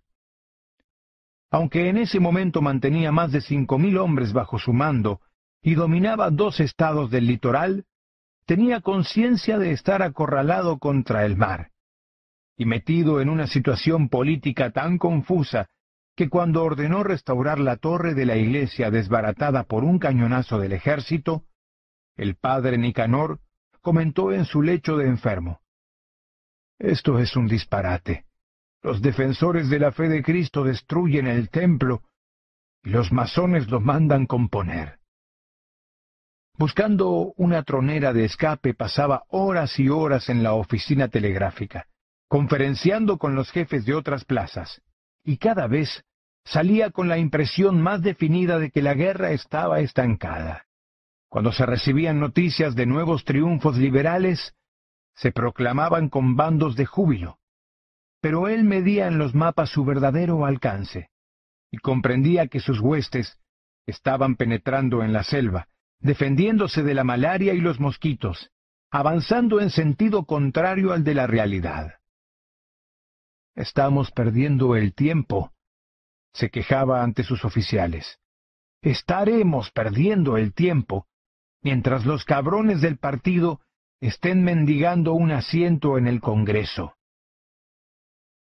En noches de vigilia, tendido boca arriba en la hamaca que colgaba en el mismo cuarto en que estuvo condenado a muerte, evocaba la imagen de los abogados vestidos de negro que abandonaban el palacio presidencial en el hielo de la madrugada con el cuello de los abrigos levantado hasta las orejas, frotándose las manos, cuchicheando, refugiándose en los cafetines lúgubres del amanecer, para especular sobre lo que quiso decir el presidente cuando dijo que sí, o lo que quiso decir cuando dijo que no, y para suponer inclusive lo que el presidente estaba pensando cuando dijo una cosa enteramente distinta, mientras él espantaba mosquitos a treinta y cinco grados de temperatura, sintiendo aproximarse el alba temible en que tendría que dar a sus hombres la orden de tirarse al mar. Una noche de incertidumbre en que Pilar Ternera cantaba en el patio con la tropa, él pidió que le leyera el porvenir en las barajas. Cuídate la boca, fue todo lo que sacó en claro Pilar Ternera después de extender y recoger los naipes tres veces. No sé lo que quiere decir, pero la señal es muy clara. Cuídate la boca. Dos días después alguien le dio a un ordenanza un tazón de café sin azúcar, y el ordenanza se lo pasó a otro y éste a otro, hasta que llegó de mano en mano al despacho del coronel Aureliano Buendía. No había pedido café, pero ya que estaba ahí, el coronel se lo tomó. Tenía una carga de nuez vómica suficiente para matar un caballo. Cuando lo llevaron a su casa, estaba tieso y arqueado, y tenía la lengua partida entre los dientes. Úrsula se lo disputó a la muerte. Después de limpiarle el estómago con vomitivos, lo envolvió en frazadas calientes y le dio claras de huevos durante dos días, hasta que el cuerpo estragado recobró la temperatura normal. Al cuarto día estaba fuera de peligro. Contra su voluntad, presionado por Úrsula y los oficiales, permaneció en la cama una semana más. Solo entonces supo que no habían quemado sus versos. No me quise precipitar, le explicó Úrsula. Aquella noche cuando iba a prender el horno, me dije que era mejor esperar que trajeran el cadáver. En la neblina de la convalecencia, rodeado de las polvorientas muñecas de remedios, el coronel Aureliano Buendía evocó en la lectura de sus versos los instantes decisivos de su existencia. Volvió a escribir. Durante muchas horas, al margen de los sobresaltos de una guerra sin futuro, resolvió en versos rimados sus experiencias a la orilla de la muerte. Entonces sus pensamientos se hicieron tan claros que pudo examinarlos al derecho y al revés. Una noche le preguntó al coronel Gerineldo Márquez, Dime una cosa, compadre, ¿por qué estás peleando? ¿Por qué ha de ser, compadre? contestó el coronel Gerineldo Márquez. Por el gran partido liberal. Dichoso tú que lo sabes, contestó él. Yo, por mi parte, apenas ahora me doy cuenta que estoy peleando por orgullo. Eso es malo, dijo el coronel Gerineldo Márquez. Al coronel Aureliano Buendía le divirtió su alarma. Naturalmente, dijo. Pero en todo caso, es mejor eso que no saber por qué se pelea. Lo miró a los ojos y agregó sonriendo. ¿O oh, que pelear como tú? Por algo que no significa nada para nadie. Su orgullo le había impedido hacer contactos con los grupos armados del interior del país, mientras los dirigentes del partido no rectificaran en público su declaración de que era un bandolero. Sabía, sin embargo, que tan pronto como pusiera de lado esos escrúpulos, rompería el círculo vicioso de la guerra. La convalecencia le permitió reflexionar. Entonces consiguió que Úrsula le diera el resto de la herencia enterrada y sus cuantiosos ahorros. Nombró al coronel Gerineldo Márquez jefe civil y militar de Macondo, y se fue a establecer contacto con los grupos rebeldes del interior. El coronel Gerineldo Márquez no solo era el hombre de más confianza del coronel Aureliano Buendía, sino que Úrsula lo recibía como un miembro de la familia. Frágil, tímido, de una buena educación natural, estaba sin embargo mejor constituido para la guerra que para el gobierno. Sus asesores políticos lo enredaban con facilidad en laberintos teóricos. Pero consiguió imponer en Macondo el ambiente de paz rural con que soñaba el coronel Aureliano Buendía para morirse de viejo fabricando pescaditos de oro. Aunque vivía en casa de sus padres, almorzaba donde Úrsula dos o tres veces por semana. Inició a Aureliano José en el manejo de las armas de fuego le dio una instrucción militar prematura y durante varios meses lo llevó a vivir al cuartel, con el consentimiento de Úrsula, para que se fuera haciendo hombre. Muchos años antes, siendo casi un niño, Gerineldo Márquez había declarado su amor a Amaranta. Ella estaba entonces tan ilusionada con su pasión solitaria por Pietro Crespi que se rió de él. Gerineldo Márquez esperó. En cierta ocasión, le envió a Amaranta un papelito desde la cárcel, pidiéndole el favor de bordar una docena de pañuelos de batista con las iniciales de su padre. Le mandó el dinero, Al cabo de una semana, Amaranta le llevó a la cárcel la docena de pañuelos bordados, junto con el dinero, y se quedaron varias horas hablando del pasado. Cuando salga de aquí, me casaré contigo, le dijo Gerineldo Márquez al despedirse.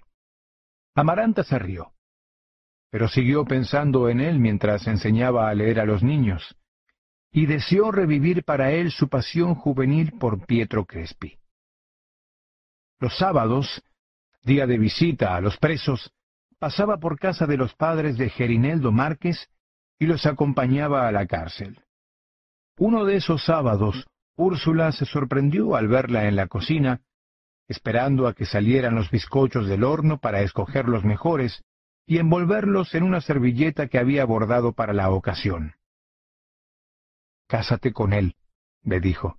Difícilmente encontrarás otro hombre como ese. Amaranta fingió una reacción de disgusto. No necesito andar cazando hombres, replicó. Le llevo estos bizcochos a Gerineldo porque me da lástima que tarde o temprano lo van a fusilar. Lo dijo sin pensarlo. Pero fue por esa época que el gobierno hizo pública la amenaza de fusilar al coronel Gerineldo Márquez si las fuerzas rebeldes no entregaban a Río Hacha. Las visitas se suspendieron. Amaranta se encerró a llorar, agobiada por un sentimiento de culpa semejante al que la atormentó cuando murió Remedios, como si otra vez hubieran sido sus palabras irreflexivas las responsables de una muerte. Su madre la consoló. Le aseguró que el coronel Aureliano Buendía haría algo por impedir el fusilamiento, y prometió que ella misma se encargaría de atraer a Gerineldo Márquez cuando terminara la guerra. Cumplió la promesa antes del término previsto. Cuando Gerineldo Márquez volvió a la casa, investido de su nueva dignidad de jefe civil y militar, lo recibió como a un hijo.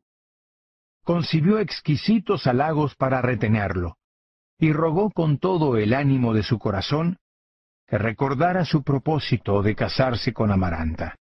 Sus súplicas parecían certeras. Los días en que iba a almorzar a la casa, el coronel Gerineldo Márquez se quedaba la tarde en el corredor de las Begoñas jugando damas chinas con Amaranta. Úrsula les llevaba café con leche y bizcochos, y se hacía cargo de los niños para que no los molestaran. Amaranta, en realidad, se esforzaba por encender en su corazón las cenizas olvidadas de su pasión juvenil.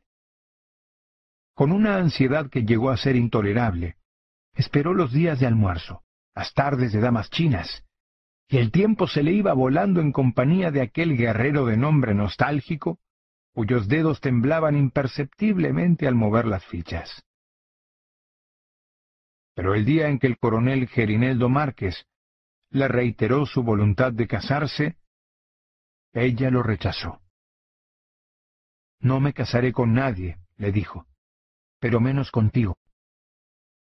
Quieres tanto a Aureliano que te vas a casar conmigo porque no puedes casarte con él. El coronel Gerineldo Márquez era un hombre paciente. Volveré a insistir, dijo. Tarde o temprano te convenceré. Siguió visitando la casa.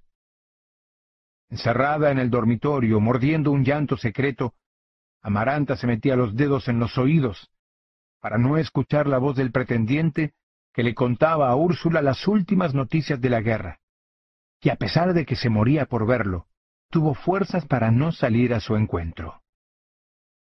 El coronel Aureliano Buendía disponía entonces de tiempo para enviar cada dos semanas un informe pormenorizado a Macondo. Pero sólo una vez, casi ocho meses después de haberse ido, le escribió a Úrsula. Un emisario especial llevó a la casa un sobre lacrado, dentro del cual había un papel escrito con la caligrafía preciosista del coronel. Cuiden mucho a papá, porque se va a morir. Úrsula se alarmó. Si Aureliano lo dice, Aureliano lo sabe dijo, y pidió ayuda para llevar a José Arcadio Buendía a su dormitorio. no solo era tan pesado como siempre, sino que en su prolongada estancia bajo el castaño había desarrollado la facultad de aumentar de peso voluntariamente, hasta el punto de que siete hombres no pudieron con él y tuvieron que llevarlo a rastras a la cama. Un tufo de hongos tiernos, de flor de palo, de antigua y reconcentrada intemperie, impregnó el aire del dormitorio cuando empezó a respirarlo el viejo colosal, macerado por el sol y la lluvia. Al día siguiente no amaneció en la cama. Después de buscarlo por todos los cuartos, Úrsula lo encontró otra vez bajo el castaño. Entonces lo amarraron a la cama. A pesar de su fuerza intacta, José Arcadio Buendía no estaba en condiciones de luchar. Todo le daba lo mismo. Si volvió al castaño no fue por su voluntad, sino por una costumbre del cuerpo. Úrsula lo atendía, le daba de comer, le llevaba noticias de Aureliano. Pero en realidad, la única persona con quien él podía tener contacto desde hacía mucho tiempo era Prudencio Aguilar. Ya casi pulverizado por la profunda decrepitud de la muerte, Prudencio Aguilar iba dos veces al día a conversar con él. Hablaban de gallos. Se prometían establecer un criadero de animales magníficos no tanto por disfrutar de unas victorias que entonces no les harían falta, sino por tener algo con qué distraerse en los tediosos domingos de la muerte. Era Prudencio Aguilar quien lo limpiaba, le daba de comer y le llevaba noticias espléndidas de un desconocido que se llamaba Aureliano y que era coronel en la guerra. Cuando estaba solo, José Arcadio Buendía se consolaba con el sueño de los cuartos infinitos. Soñaba que se levantaba de la cama, abría la puerta y pasaba a otro cuarto igual, con la misma cama de cabecera de hierro forjado, el mismo sillón de mimbre y el mismo cuadrito de la Virgen de los Remedios en la pared del fondo. De ese cuarto pasaba a otro exactamente igual, cuya puerta abría para pasar a otro exactamente igual y luego a otro exactamente igual hasta el infinito. Le gustaba irse de cuarto en cuarto, como en una galería de espejos paralelos, hasta que Prudencio Aguilar le tocaba el hombro. Entonces, regresaba de cuarto en cuarto, despertando hacia atrás, recorriendo el camino inverso, y encontraba a Prudencio Aguilar en el cuarto de la realidad. Pero una noche, dos semanas después de que lo llevaron a la cama, Prudencio Aguilar le tocó el hombro en un cuarto intermedio. Y él se quedó allí para siempre, creyendo que era el cuarto real. A la mañana siguiente, Úrsula le llevaba el desayuno cuando vio acercarse a un hombre por el corredor. Era pequeño y macizo, con un traje de paño negro y un sombrero también negro, enorme, hundido hasta los ojos taciturnos. Dios mío, pensó Úrsula, hubiera jurado que era Melquíades. Era Cataure, el hermano de visitación, que había abandonado la casa huyendo de la peste del insomnio, y de quien nunca se volvió a tener noticia. Visitación le preguntó por qué había vuelto, y él le contestó en su lengua solemne, He venido al sepelio del rey. Entonces entraron al cuarto de José Arcadio Buendía.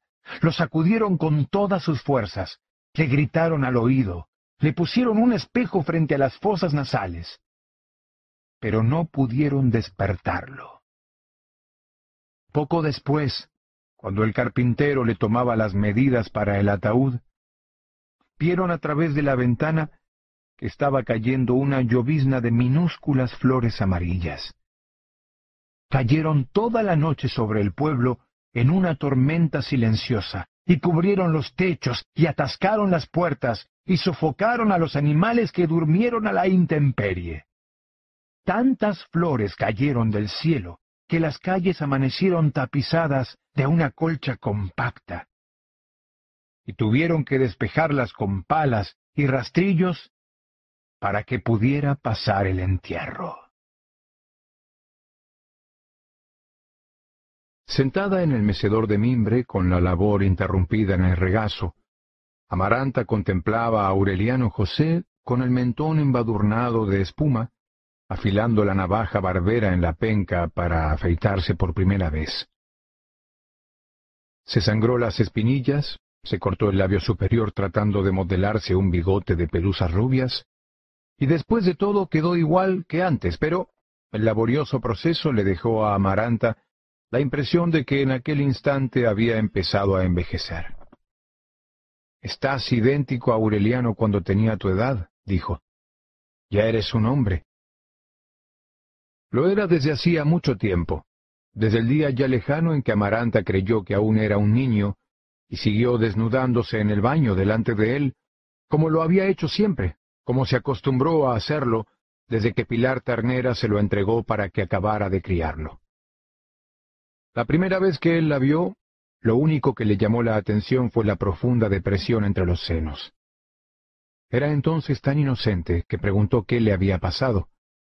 Y Amaranta fingió excavarse el pecho con la punta de los dedos y contestó, me sacaron tajadas y tajadas y tajadas.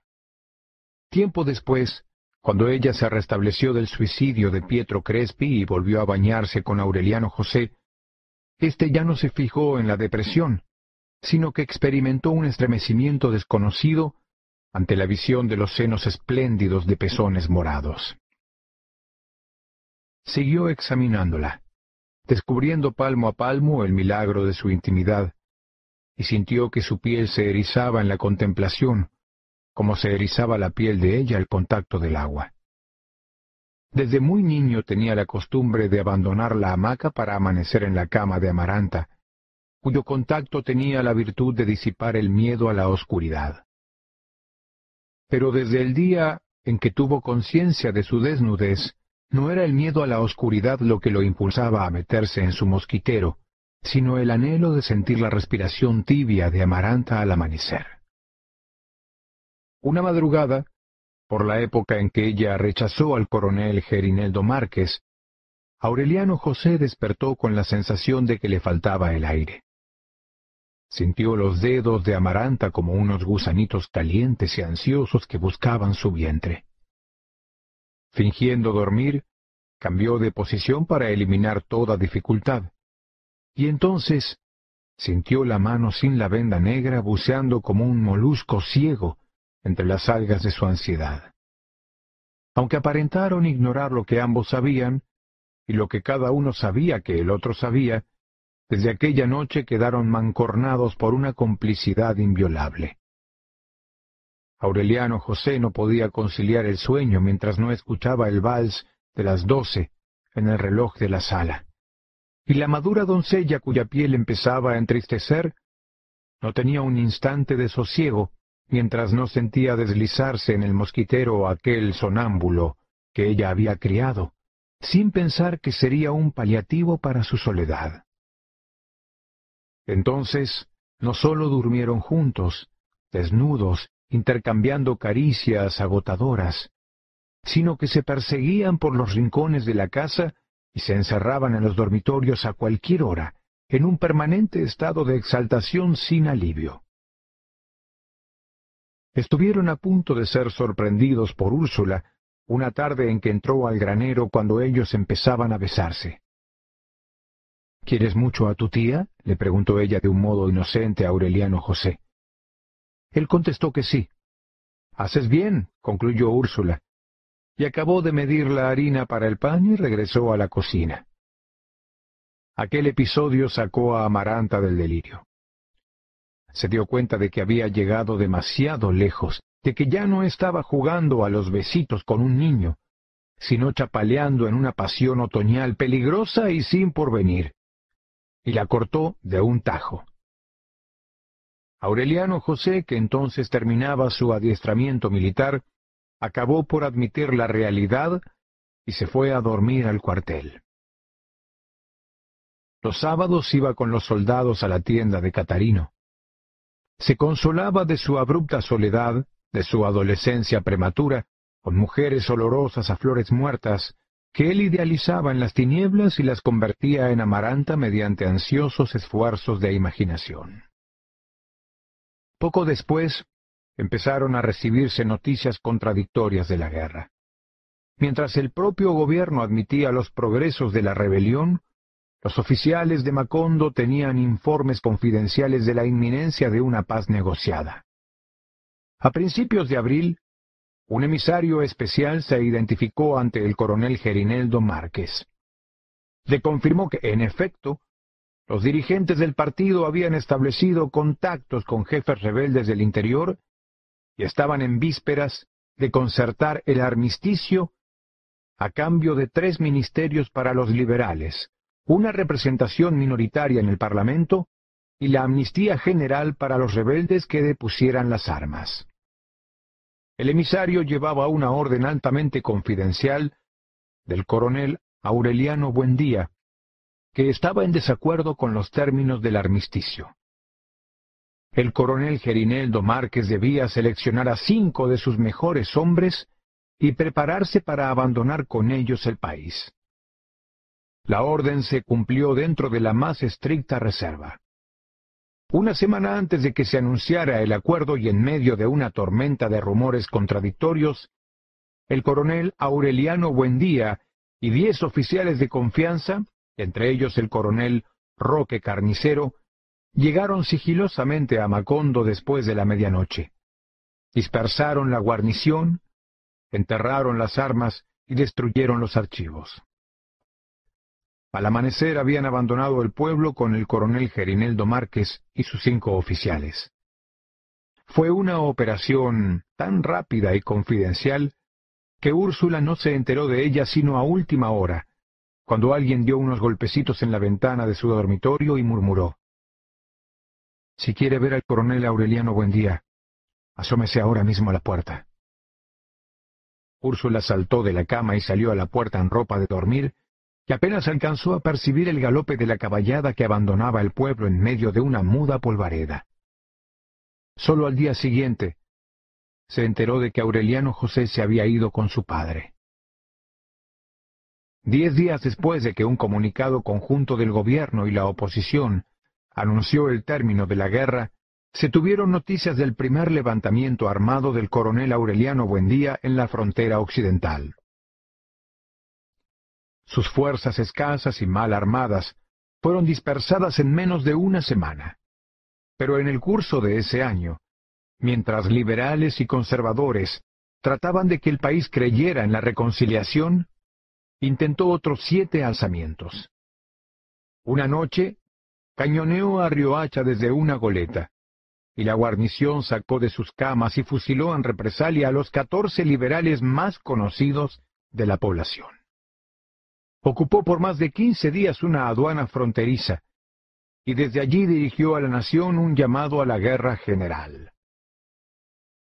Otra de sus expediciones se perdió tres meses en la selva, en una disparatada tentativa de atravesar más de mil quinientos kilómetros de territorios vírgenes para proclamar la guerra en los suburbios de la capital. En cierta ocasión, estuvo a menos de veinte kilómetros de Macondo, y fue obligado por las patrullas del gobierno a internarse en las montañas muy cerca de la región encantada, donde su padre encontró muchos años antes el fósil de un galeón español. Por esa época murió Visitación se dio el gusto de morirse de muerte natural, después de haber renunciado a un trono por temor al insomnio. Y su última voluntad fue que desenterraran de debajo de su cama el sueldo ahorrado en más de veinte años y se lo mandaran al coronel Aureliano Buendía para que siguiera la guerra. Pero Úrsula no se tomó el trabajo de sacar ese dinero, porque en aquellos días se rumoreaba que el coronel Aureliano Buendía había sido muerto en un desembarco cerca de la capital provincial. El anuncio oficial, el cuarto en menos de dos años, fue tenido por cierto durante casi seis meses, pues nada volvió a saberse de él. De pronto, cuando ya Úrsula y Amaranta habían superpuesto un nuevo luto a los anteriores, llegó una noticia insólita. el coronel Aureliano Buendía estaba vivo. Pero aparentemente había desistido de hostigar al gobierno de su país y se había sumado al federalismo triunfante en otras repúblicas del Caribe.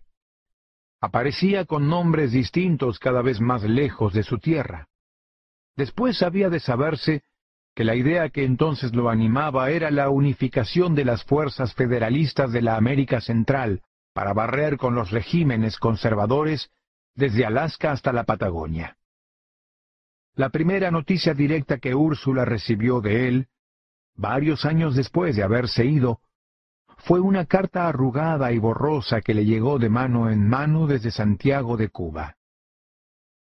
Lo hemos perdido para siempre, exclamó Úrsula al leerla. Por ese camino pasará la Navidad en el fin del mundo. La persona a quien se lo dijo, que fue la primera a quien mostró la carta, era el general conservador José Raquel Moncada, alcalde de Macondo desde que terminó la guerra. Este Aureliano, comentó el general Moncada, lástima que no sea conservador. Lo admiraba de veras. Como muchos civiles conservadores, José Raquel Moncada había hecho la guerra en defensa de su partido, y había alcanzado el título de general en el campo de batalla, aunque carecía de vocación militar. Al contrario, también como muchos de sus copartidarios, era antimilitarista. Consideraba a la gente de armas como holgazanes sin principios, intrigantes y ambiciosos, expertos en enfrentar a los civiles para medrar en el desorden. Inteligente, simpático, sanguíneo, hombre de buen comer y fanático de las peleas de gallos, había sido en cierto momento el adversario más temible del coronel Aureliano Buendía. Logró imponer su autoridad sobre los militares de carrera en un amplio sector del litoral. Cierta vez en que se vio forzado por conveniencias estratégicas a abandonar una plaza a las fuerzas del coronel Aureliano Buendía, le dejó a éste dos cartas. En una de ellas, muy extensa, lo invitaba a una campaña conjunta para humanizar la guerra. La otra carta era para su esposa, que vivía en territorio liberal, y la dejó con la súplica de hacerla llegar a su destino. Desde entonces, aun en los períodos más encarnizados de la guerra, los dos comandantes concertaron treguas para intercambiar prisioneros. Eran pausas con un cierto ambiente festivo que el general Moncada aprovechaba para enseñar a jugar ajedrez al coronel Aureliano Buendía. Se hicieron grandes amigos. Llegaron inclusive a pensar en la posibilidad de coordinar a los elementos populares de ambos partidos para liquidar la influencia de los militares y los políticos profesionales, e instaurar un régimen humanitario que aprovechara lo mejor de cada doctrina. Cuando terminó la guerra, mientras el coronel Aureliano Buendía se escabullía por los desfiladeros de la subversión permanente, el general Moncada fue nombrado corregidor de Macondo. Vistió su traje civil, sustituyó a los militares por agentes de la policía desarmados, hizo respetar las leyes de amnistía y auxilió a algunas familias de liberales muertos en campaña consiguió que Macondo fuera erigido en municipio y fue, por tanto, su primer alcalde. Y creó un ambiente de confianza que hizo pensar en la guerra como en una absurda pesadilla del pasado. El padre Nicanor, consumido por las fiebres hepáticas, fue reemplazado por el padre coronel, a quien llamaban el cachorro, veterano de la Primera Guerra Federalista. Bruno Crespi, casado con Amparo Moscote y cuya tienda de juguetes e instrumentos musicales no se cansaba de prosperar, construyó un teatro que las compañías españolas incluyeron en sus itinerarios. Era un vasto salón al aire libre, con escaños de madera, un telón de terciopelo con máscaras griegas y tres taquillas en forma de cabezas de león por cuyas bocas abiertas se vendían los boletos. Fue también por esa época que se restauró el edificio de la escuela. Se hizo cargo de ella don Melchor Escalona, un maestro viejo mandado de la ciénaga, que hacía caminar de rodillas en el patio de Caliche a los alumnos desaplicados y les hacía comer ají picante a los lenguaraces, con la complacencia de los padres. Aureliano II y José Arcadio II, los voluntariosos gemelos de Santa Sofía de la Piedad, fueron los primeros que se sentaron en el salón de clases con sus pizarras y sus guises y sus jarritos de aluminio marcados con sus nombres. Remedios, heredera de la belleza pura de su madre, empezaba a ser conocida como Remedios la Bella. A pesar del tiempo, de los lutos superpuestos y las aflicciones acumuladas, Úrsula se resistía a envejecer. Ayudada por Santa Sofía de la Piedad, había dado un nuevo impulso a su industria de repostería. Y no sólo recuperó en pocos años la fortuna que su hijo se gastó en la guerra, sino que volvió a atiborrar de oro puro los calabazos enterrados en el dormitorio. Mientras Dios me dé vida, solía decir, no faltará la plata en esta casa de locos. Así estaban las cosas cuando Aureliano José desertó de las tropas federalistas de Nicaragua, se enroló en la tripulación de un buque alemán y apareció en la cocina de la casa, macizo como un caballo, prieto y peludo como un indio, y con la secreta determinación de casarse con Amaranta. Cuando Amaranta lo vio entrar, sin que él hubiera dicho nada, supo de inmediato por qué había vuelto.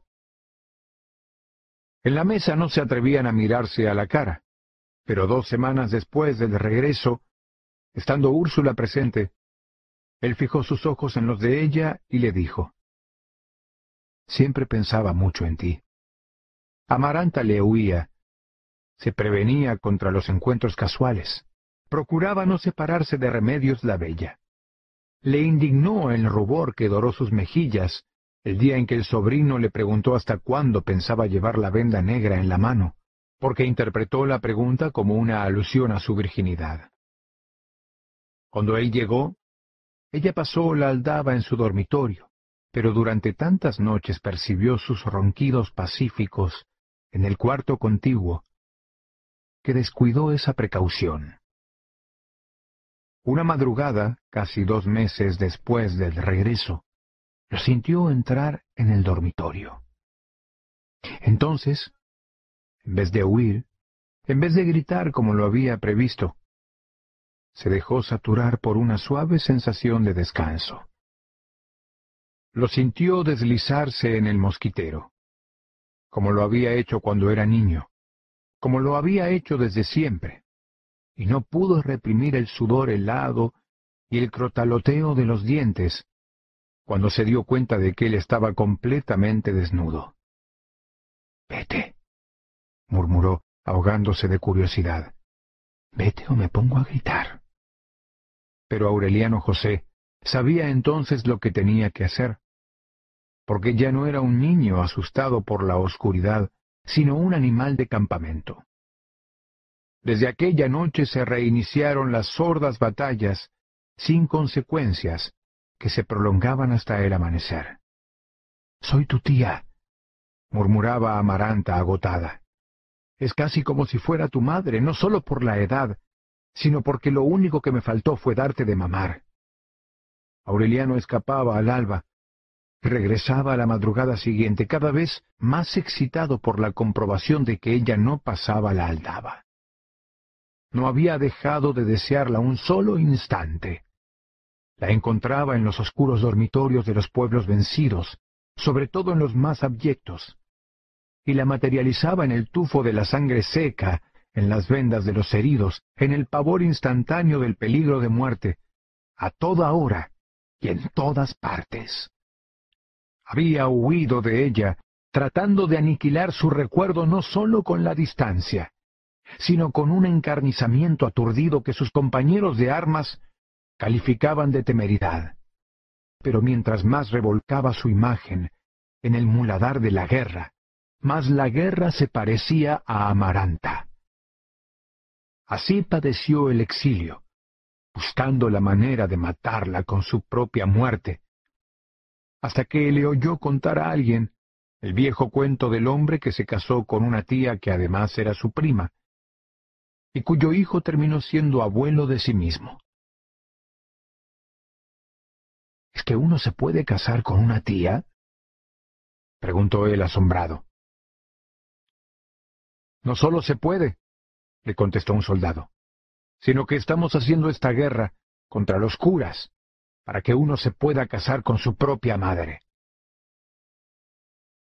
Quince días después, desertó.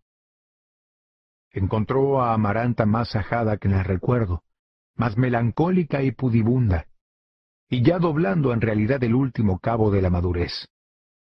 Pero más febril que nunca en las tinieblas del dormitorio y más desafiante que nunca en la agresividad de su resistencia.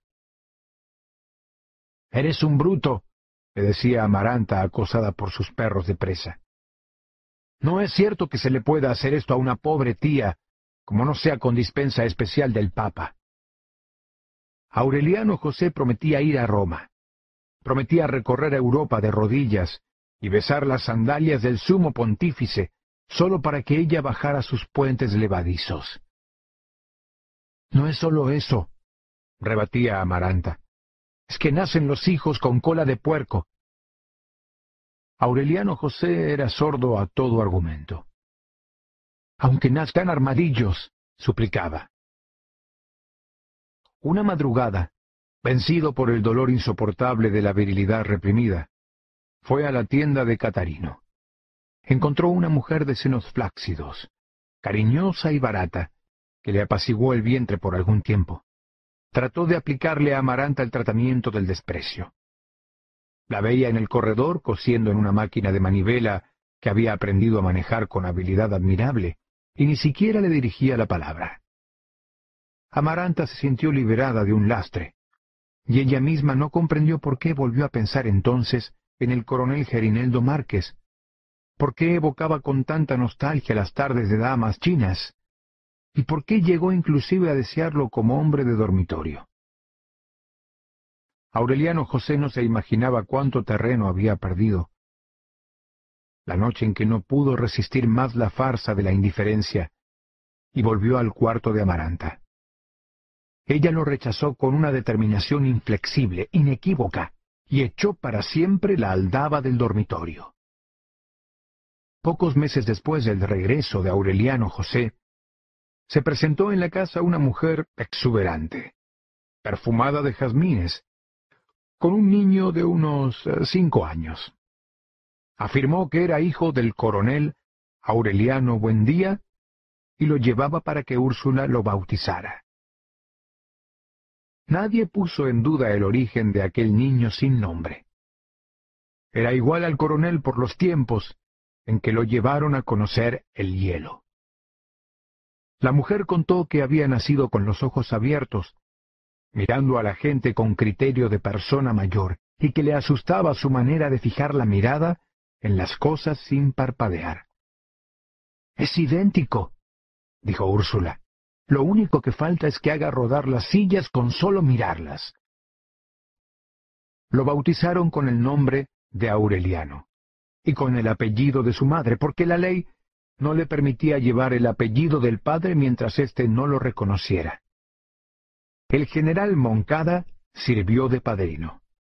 Aunque Amaranta insistió en que se lo dejaran para acabar de criarlo, la madre se opuso. Úrsula ignoraba entonces la costumbre de mandar doncellas a los dormitorios de los guerreros, como se les soltaban gallinas a los gallos finos. Pero en el curso de ese año se enteró nueve hijos más del coronel Aureliano Buendía fueron llevados a la casa para ser bautizados. El mayor, un extraño moreno de ojos verdes, que nada tenía que ver con la familia paterna, había pasado de los diez años. Llevaron niños de todas las edades, de todos los colores, pero todos varones, y todos con un aire de soledad que no permitía poner en duda el parentesco. Solo dos se distinguieron del montón. Uno, demasiado grande para su edad, que hizo añicos los floreros y varias piezas de la vajilla, porque sus manos parecían tener la propiedad de despedazar todo lo que tocaban. El otro era un rubio con los mismos ojos garzos de su madre, a quien habían dejado el cabello largo y con bucles, como a una mujer. Entró a la casa con mucha familiaridad, como si hubiera sido criado en ella, y fue directamente a un arcón del dormitorio de Úrsula y exigió. Quiero la bailarina de cuerda.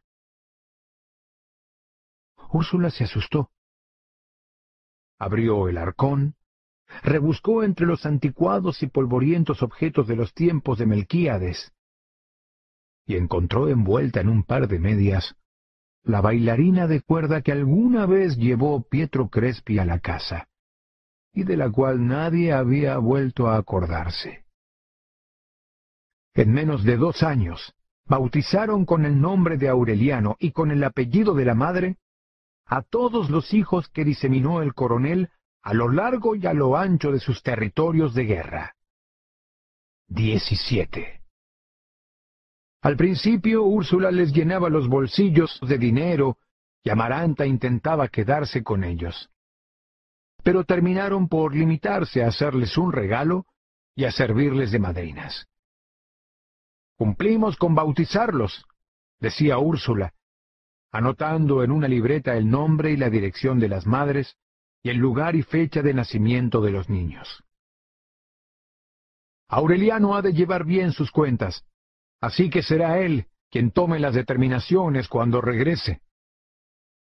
En el curso de un almuerzo, comentando con el general Moncada aquella desconcertante proliferación, expresó el deseo de que el coronel Aureliano Buendía volviera alguna vez para reunir a todos sus hijos en la casa. No se preocupe, comadre, dijo enigmáticamente el general Moncada vendrá más pronto de lo que usted se imagina.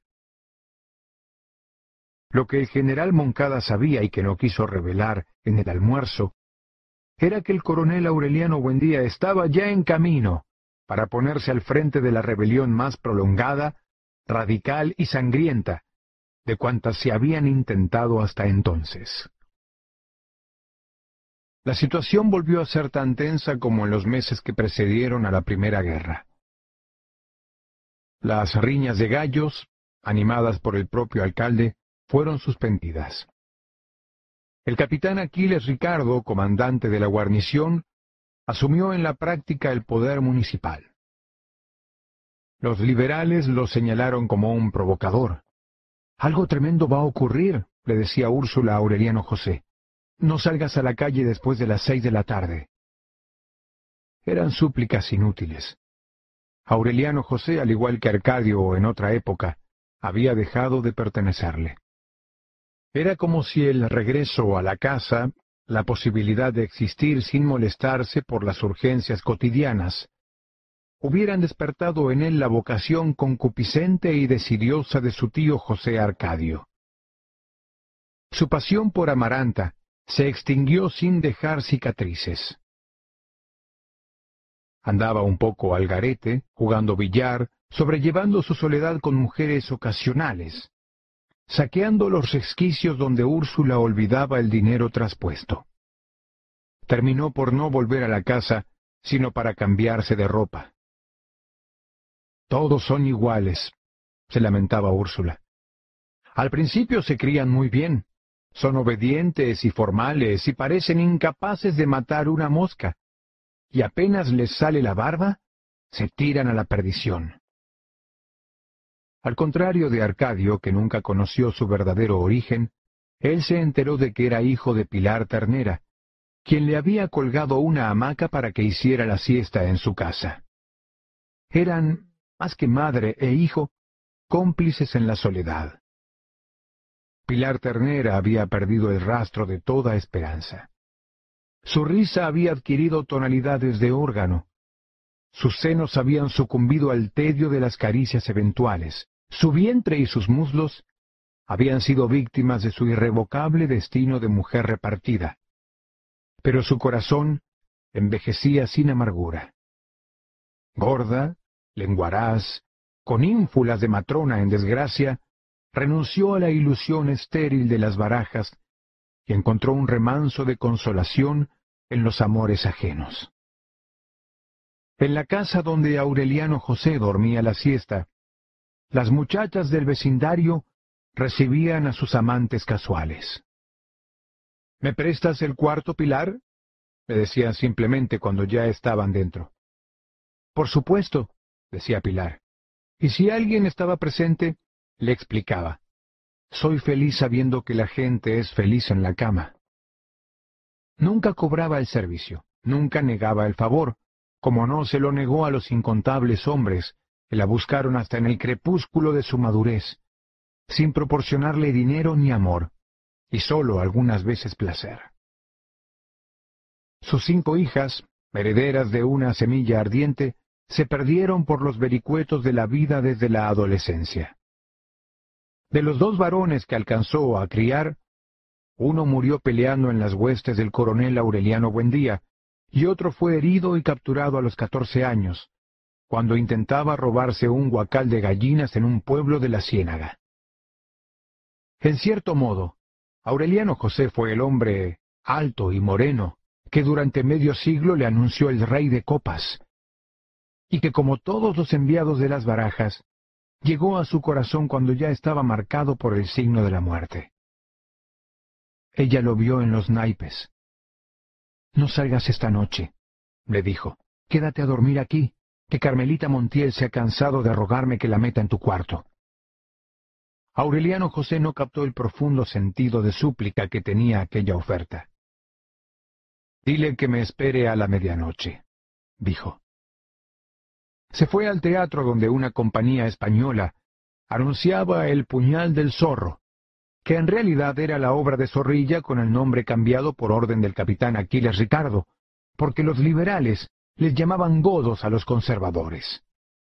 Solo en el momento de entregar el boleto en la puerta, Aureliano José se dio cuenta de que el capitán Aquiles Ricardo, con dos soldados armados de fusiles, estaba cateando a la concurrencia. Cuidado, capitán, le advirtió Aureliano José. Todavía no ha nacido el hombre que me ponga las manos encima. El capitán intentó catearlo por la fuerza, y Aureliano José, que andaba desarmado, se echó a correr. Los soldados desobedecieron la orden de disparar. Es un buen día, explicó uno de ellos. Ciego de furia, el capitán le arrebató entonces el fusil se abrió en el centro de la calle y apuntó. ¡Cabrones! alcanzó a gritar. Ojalá fuera el coronel Aureliano Buendía. Carmelita Montiel, una virgen de veinte años, acababa de bañarse con agua de azahares y estaba regando hojas de romero en la cama de Pilar Ternera, cuando sonó el disparo. Aureliano José estaba destinado a conocer con ella la felicidad que le negó a Amaranta, a tener siete hijos y a morirse de viejo en sus brazos. Pero la bala de fusil que le entró por la espalda y le despedazó el pecho, estaba dirigida por una mala interpretación de las barajas. El capitán Aquiles Ricardo, que era en realidad quien estaba destinado a morir esa noche, murió en efecto cuatro horas antes que Aureliano José. Apenas sonó el disparo, fue derribado por dos balazos simultáneos, cuyo origen no se estableció nunca, y un grito multitudinario estremeció la noche. ¡Viva el Partido Liberal! ¡Viva el coronel Aureliano Buendía!